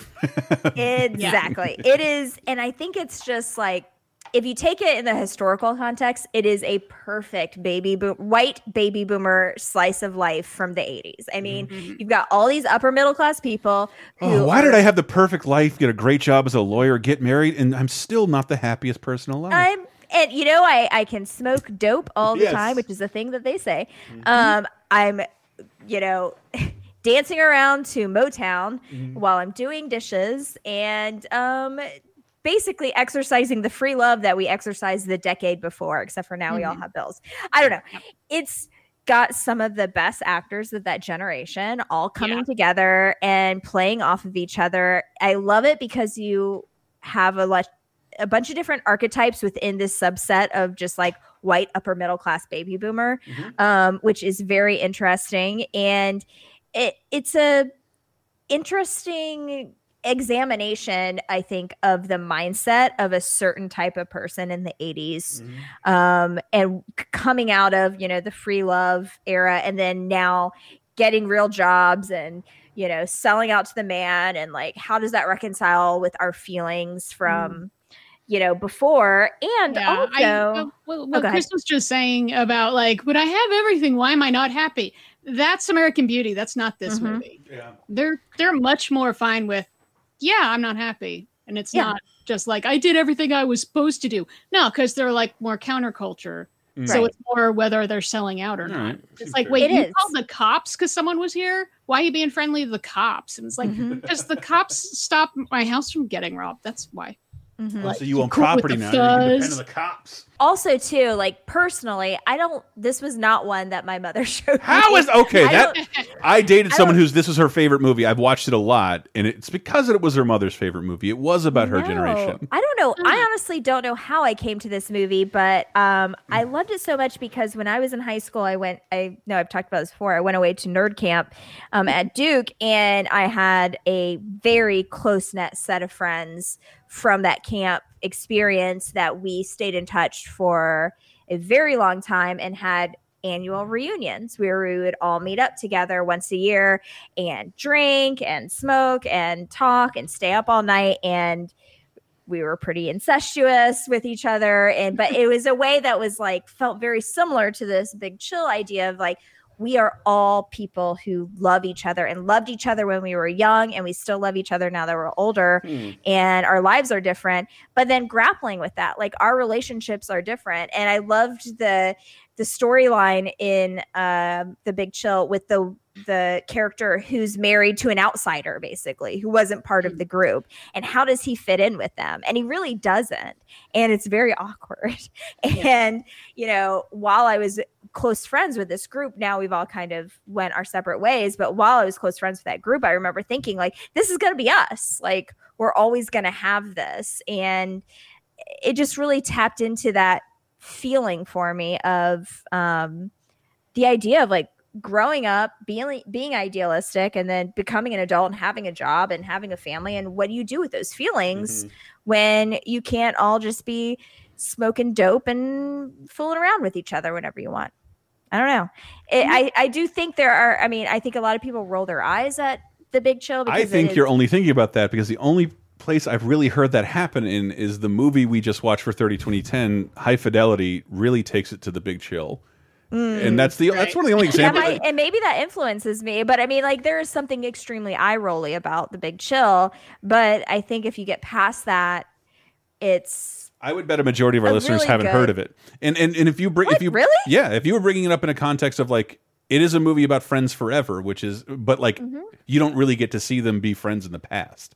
Mhm. And Right. and we're all a little closer to that Well, age than we are of our I- youth. I guess I should probably explain the story then a little bit. I don't know. It's like it, to me, it's such a part of the public consciousness. But um, basically, it is a group of I think six friends, Mhm. seven friends who come together um, because for a funeral because one of their friends in their friend group has succumbed to suicide and they come together for the funeral. They hadn't gotten together in a long time and they have all these you know they're all best friends in college and they have all these relationships with each other and amongst each other and but they've all taken different paths in their lives and them coming together and staying in this big house for the weekend for this funeral week re- weekend and seeing how their relationships have changed and evolved or de-evolved over the years and it's got like i said some of the greatest actors of that generation i mean like kevin Kline is in it and glenn close and William jeff Hurt. goldblum william hurt um,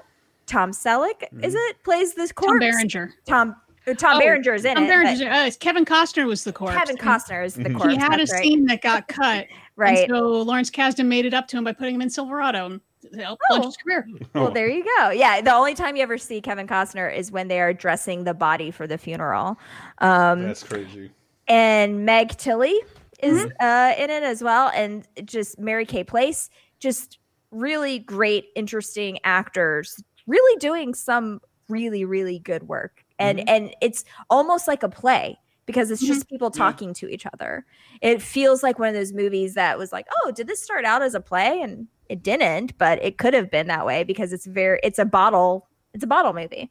Yep. Hmm. They're all in one house for a weekend. Well, I, I got I, Sarah. I don't hate this movie, and it was forced upon me by someone I no longer like. So, I, I think. well, I, I, can am so understand it being sorry. I did not realize our friendship has devolved. I just way, I didn't was hate this movie at all. Like, I, and I don't. I, uh, the only the only people I've heard hate it were High Fidelity, give, leading me to believe people five years older than me hated this movie. Mhm. But I haven't. I, I could see people thinking that it's just yeah boomer navel gazing, but some of it is just you know aging and navel gazing as you get Mhm. into your 30s. And I think my my favorite thing in the movie is you know Glenn Close thinking like we were all so close once like what do we even have in common were were we just like all cool with each other because that was the fashion of the time Mm-hmm. Mm-hmm. like yeah are these like what makes us friends exactly uh, as we're becoming different people because we're growing up Yeah, it's it does. It's not fun to admit. that's, that's a heavy question man Proximity, loneliness, and libido. That's that's that's why you were all so close friends. All come into play in the movie, which Mm. is a very Mm-hmm. interesting to watch for sure. So I give this movie high marks. I think it's super interesting, super fun, and the soundtrack is mwah, chef's kiss. uh, Mm-hmm. it does have one of the best like best of motown soundtracks Absolutely. And if y'all's parents have record collections, I guarantee you this Right. album is in it. Me too. Uh-huh. Me too. Mm-hmm. Michael, your final movie, favorite movie from Uh, before you're born. well, first off, since I didn't say anything for the Disney bit, uh, I'm just Oh. going to say Robin Hood is my Ooh. favorite weirdo movie that Oh, launched a million furry fetishes. Yes. yeah I also re- revisited a few years ago and realized like this is like this has the feeling of something that was made with all recycled assets. Like you can see, like this is just a character design from the Jungle Book that you gave a human body to. Mm. Uh, there, there's a lot of that and a lot of kind of reused animation from other Disney things, but I think it it works. It was, I guess, originally supposed to be a movie about Reynard the Fox, and if your response to that is what the fuck is Reynard the Fox? Exactly. That's why they didn't make it about Reynard the Fox. Uh, but uh, in terms of movies, uh, Night of the Living Dead. Oh, okay. Is, um, Night of the living dead, the dead who live on living flesh. The dead whose haunted souls hunt the living. The living whose bodies are the only food for these ungodly creatures. if you want to talk about a movie where all you idiots have to do is shelter in place and not make any noise for one goddamn night of your lives, you can't even do that. Of course, you deserve to get eaten, you motherfuckers. well, they were sheltering in place uh, somebody about to zombify. Yeah, yeah that's true. That's yeah true. that's true if you get bit you gotta tell someone Yeah. Right. and if you start coughing put on a fucking mask or something Get bit, get hit. Uh, Ooh, very good. I love how many movies that we've talked about are horror movies. This That's is weird. exciting. yeah. Or even have scary elements like Yeah. Pinocchio and Willy Wonka. Yes, yeah. yeah, yeah. But this this was, I think, one of the first real horror movies that I saw, and I I caught it like on a marathon. They were, they were running it on TBS or something, and uh, yeah, it's it's one of those like I expected it to scare the shit out of me, and parts of it did, but but in the main, like it's just this really tense movie where like there's and and it it informed every zombie movie that came after where it's Yeah. it's just what it what it's about I I mean, you know, George Romero has said it's about racial tension at the mm-hmm. time, but it's also about this feeling of claustrophobia. Mhm. and it could also be read as communism like this this faceless enemy that's coming to you and it's gonna just absorb you and make you one of them and you're gonna lose your individuality to this mob. Uh but it, it's it's yeah it's about being in this inescapable situation that's getting more dangerous by the second. And what do you do? How do you survive? Uh you, you know it, it's just the the dead are closing in constantly and, Mm-hmm. do you there's turn always on more each of other? them yeah Or You can we shouldn't. work together? I think I think most people in that situation would work together, but at least for a night. Yeah. But but it, it kind of think.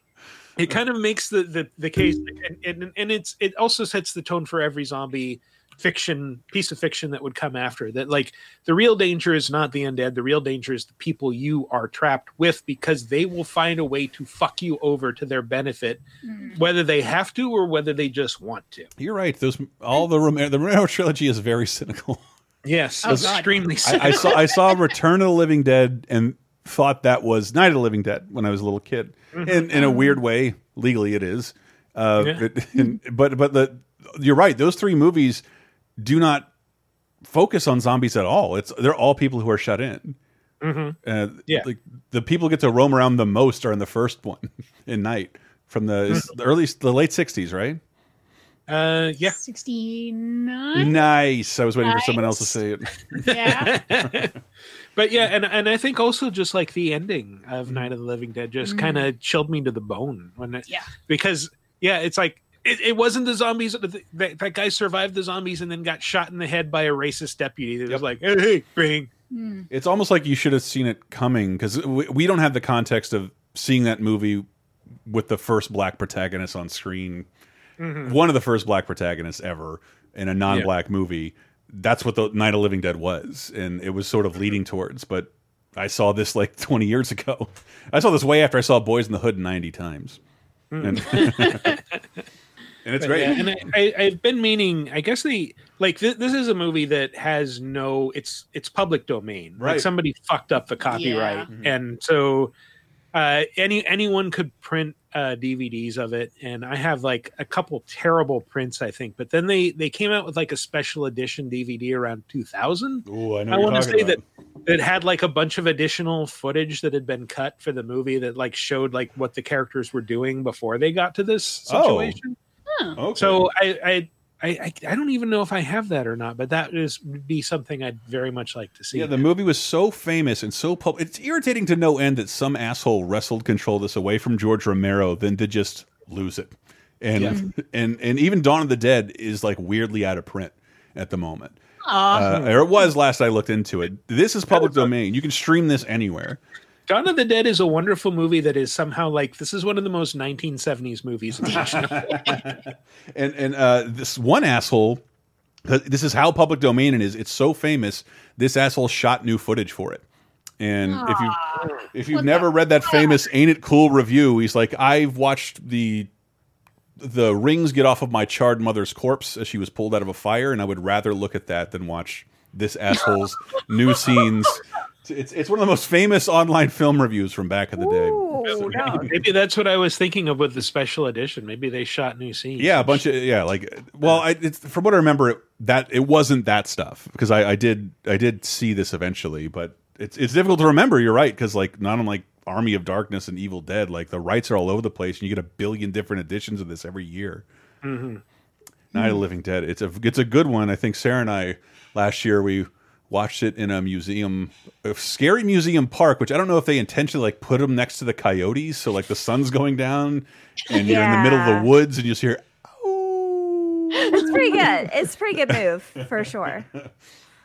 I would- and now to Diana, who said no Oh. horror movies. Uh, I am I am so torn. I have it between two for my last one. One I'm leaning towards, but the other one I'm leaning towards just because I don't want Chris to have the oldest movie. Oh, do I? Forty one. You have it now at 41 for mm. Citizen Kane. And it's mm. like, oh, I can beat that, but do I want to? You know, Diana, I, secretly don't care how long you talk. Okay. Well, I mean, we can get into honorable mentions then, but then I'm I gotta go with uh, 1952 "Singing in the Rain," the best movie musical ever made. Hold well, Mr. Simpson, we're really rolling. Yeah, well, you can stop rolling at once. Huh? Don, Lina. All right, everybody, save it. Save it. Tell them to go home. We're shutting down for a few weeks. What? Well, don't just stand there. Tell them. Everybody go home until further notice. What is this? Yeah, what's the matter, R.F.? The jazz singer. That's what's the matter. The jazz singer. Oh, my darling little mammy, down in Alabama. My little No, no, this is no joke, Cosmo. It's a sensation. The public is screaming for more. More what? Talking pictures. Talking pictures. Oh, it's just a freak. Yeah, what a freak. We should have such a freak at this studio. I told you talking pictures were a menace, but no one would listen to me. Don, we're going to put our best feet forward. We're going to make the dueling cavalier into a talking picture. One of my favorites. Is a movie that has every it has everything. It Tell has me. everything. Singing, dancing, girls jump out of cakes. It's- it's got- it's- fashion show. It's a got- a woman who screeches really loud about Herbert Hoover. uh, a, a guy who can dance with chairs. It's a it's a story of Hollywood coming of age. It's the story of the death of sound or the the, the, the death of silence Yeah, and the it's story of sound. It's actually it's a jukebox musical mm. technically mm. because these are all pre-existing songs that have been in movies a ton back in the 30s and they built a movie around them. Mm-hmm. And the story is it's about uh, hollywood in like 1927 when sound starts coming in and they have a problem with converting some of your silent stars to sound stars because some of them talk like this I'm from the Victorian era. Pick up my handkerchief. So I'm such a big star. I make more money than Calvin Coolidge put together. so the stars, some of the stars are doing pretty well, and uh, one guy who's played by Gene Kelly is is paired all the time with a woman who sounds like that, and so uh, he's trying to figure out like what can we do with this. And there's a lot of like goofy scenes them trying to film early sound where it's like the microphones are huge, the camera doesn't move, and it's got to be built into a giant box so it doesn't. The, the camera sound doesn't pick up on the microphones. There's a lot of goofy shit about that. There's a ton of numbers where it's like, what are they filming on the lot today? So there's just numbers all over the place. And then you get singing and dancing with Gene Kelly and Donald O'Connor, who seriously were probably number one and number two best dancers. And I- I- I- time. Sorry, I- Fred Astaire. I don't know Donald O'Connor, but the Gotta Dance number is one of my favorite musical sequences ever.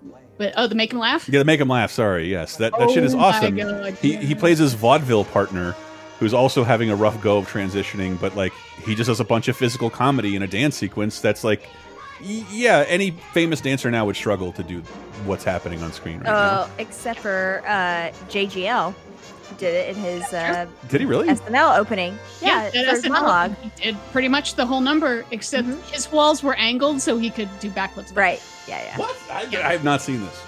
Okay. I thought I showed this to you. We covered it on 30 2010. We did. Uh, yeah, but because they're two of the best tap dancers around, their numbers, anytime where Gene Kelly and Donald O'Connor are dancing together at the same time, is just fucking spectacular. Mm-hmm. And then they bring in Debbie Reynolds, who is 19. That's Princess Leia's mom. and she had to learn all these steps until and she danced until her feet bled, and she does it so effortlessly. Oh my god. It is so colorful and lively and just crazy. Like when I was a little kid, I didn't understand that I was watching an old movie. Mm-hmm. I really thought it was just a recent movie because it's just so the Technicolor is just so bright and everything. I just thought, oh yeah, this is a recent movie. And then I saw like Gene Kelly on a TV Tonight Show or something, and I was like, what the fuck? How? Why are you forty years older?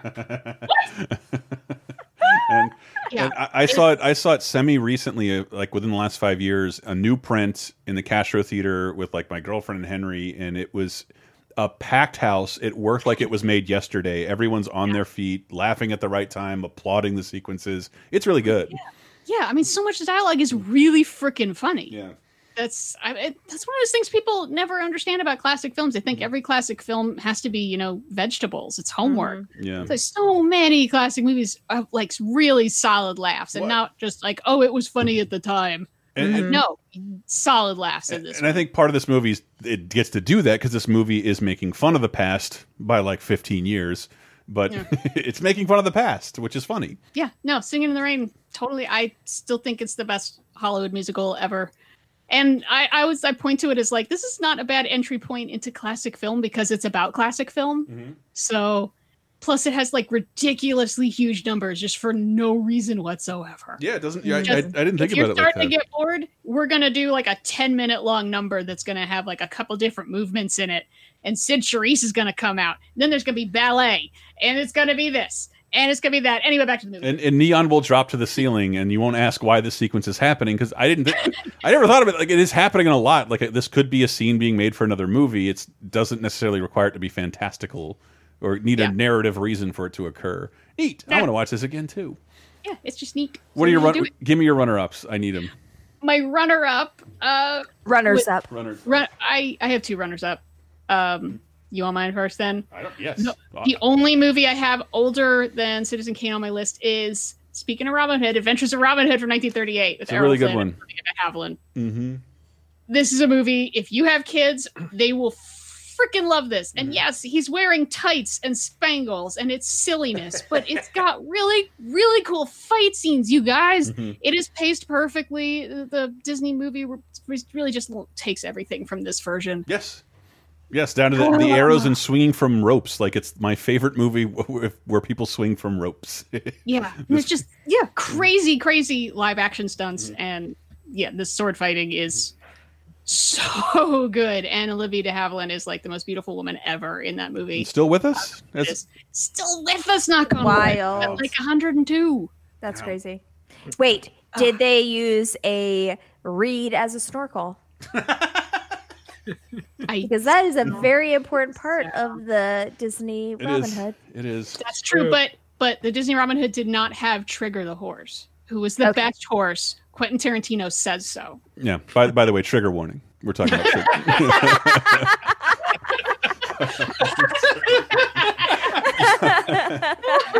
by the way, that's the only funny trigger warning joke.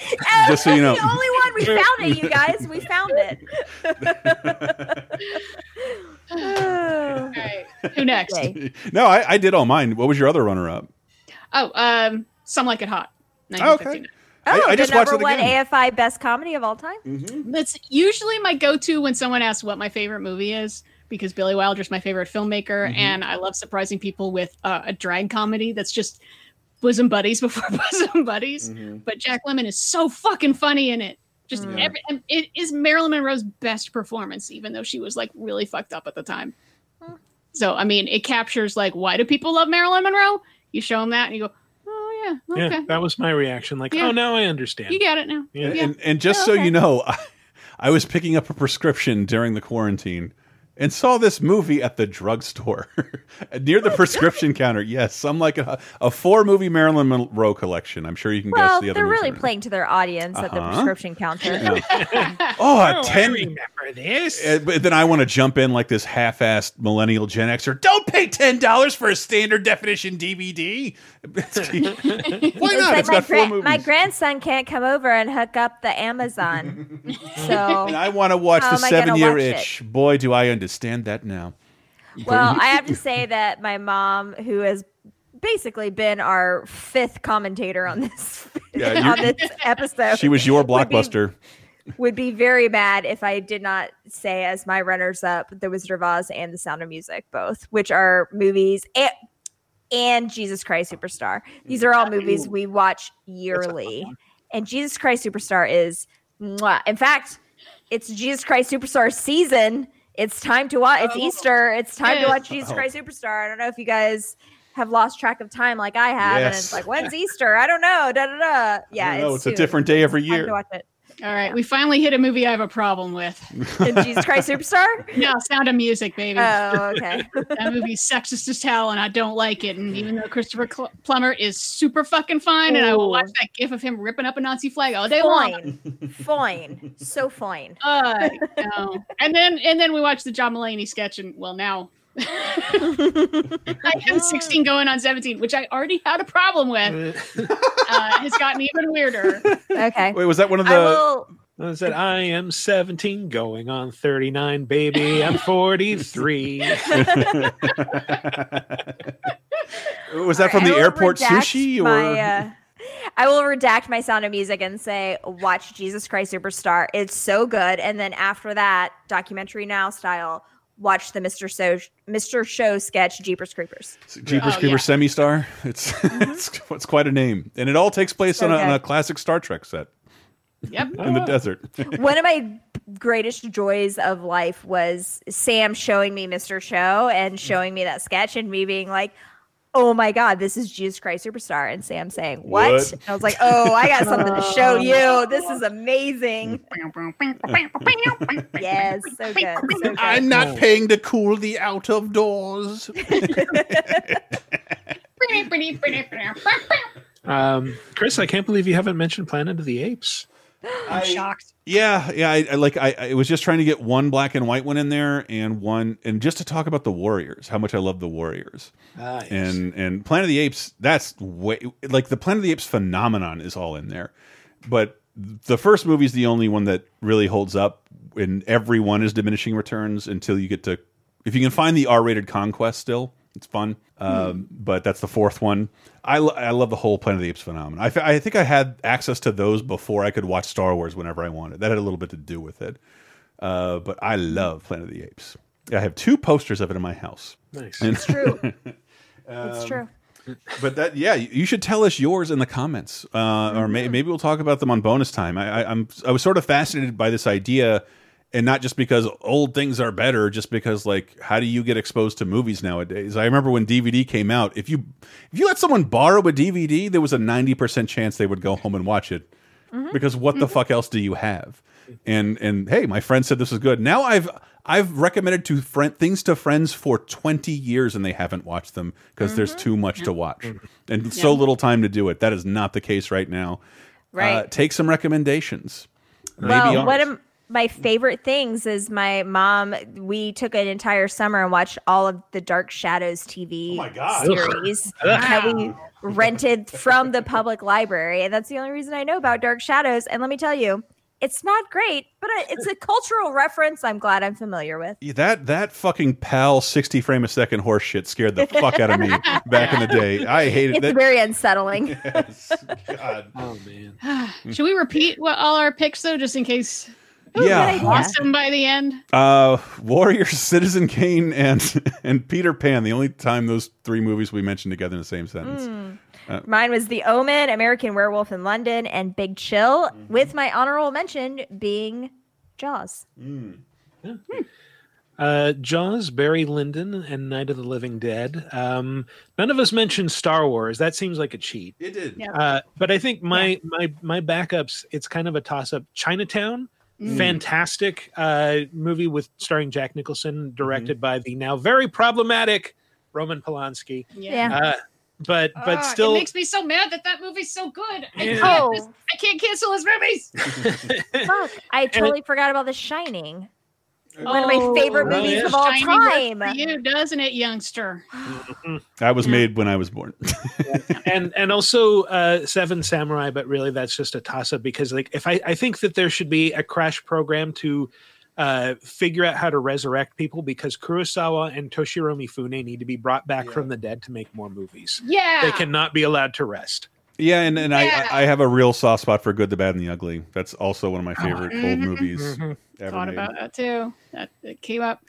Oh, yep. And uh, my picks were the producers, Rear Window, Singing in the Rain, uh, honorable mention, Adventures of Robin Hood, 1938, and Some Like It Hot. Uh, seriously, tell us yours. That took a lot of narrowing it down just to get it to five. Oh, I'm so mad. yeah Well, after going through all those picks, might I suggest our uh, closing song? Please. Uh, the only song that's based on one of the movies on this list, and that is Werewolf in London by Oh. Warren Zevon. werewolves of london but yes That's right. We'll close out with that, but we have more at patreon.com slash lasertime. Are you mad we didn't talk more about Star Wars? We have more Star Wars than you could ever want with Sick of Star Wars. Episode one splash zero, whatever, available now because it is so big. A, it's so big. B, we don't know when we can do this again, given the current situation. But we have uh, we have a stuff for you for the next couple weeks. Uh, sick of Star Wars, patreon.com slash time. Uh, price of five bucks will get you that. a new episode of Bonus Time, including me and Sammy's Coronavirus Spectacular. I'm trying to figure out a way to give a little bit of that away for free because that's a big episode up, just giving you an update of what our worlds look like now. Obviously, Don't give away coronavirus is bad. yeah, ob obviously no news. We are not your news source to tell you what to do or how to deal with this stuff. Please make sure you're up to date on what your city, state is doing. Uh, it- this We're is trying very hard not to spread misinformation, Right. but it can be difficult. And- None of us know anything. and what we stay home. Just we stay have home. a, a special episode about how it's affecting the entertainment industry, which to me Hmm. is it involves sad things like people's jobs, but not sad things like people's deaths.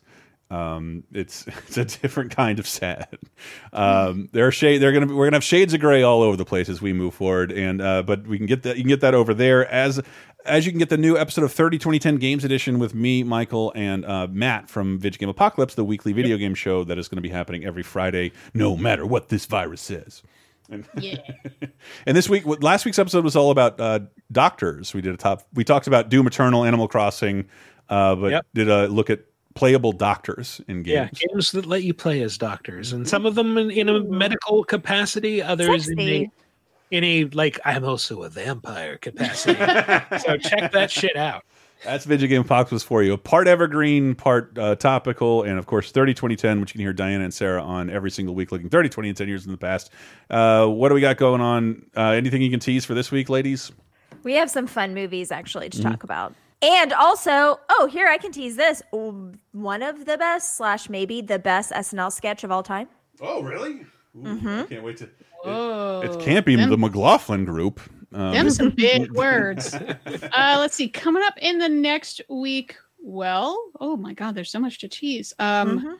Let's start with we have to return some videos. Oh, okay. Mm. Uh, also, well, I don't know Johnny Depp's best movie because it's a musical and Ernest is going to jail where he belongs. God, that movie is great. Uh, we also have a commentary for that on patreon.com slash lasertime. Or if you want to watch movies with us, uh, la la carte, uh, lasertime.bandcamp.com. But remember, uh, this is my sole source of income, and I've turned out to be a head of household with three unemployed people inside of it. So, like, anything you can so spare- many dogs and cats. Anything you can spare would be lovely. I know we're all uh, we're all a little stretched in every single way, but uh, if you wanted to support your show, there's a lot going on this week to give you something to listen to while you probably pull up uh, turnips and sell sell oranges in Animal Crossing. Um, thank you guys so much for listening. We'll close out uh, with uh, Little Warren Zevon, and we'll see you guys next week. Peace.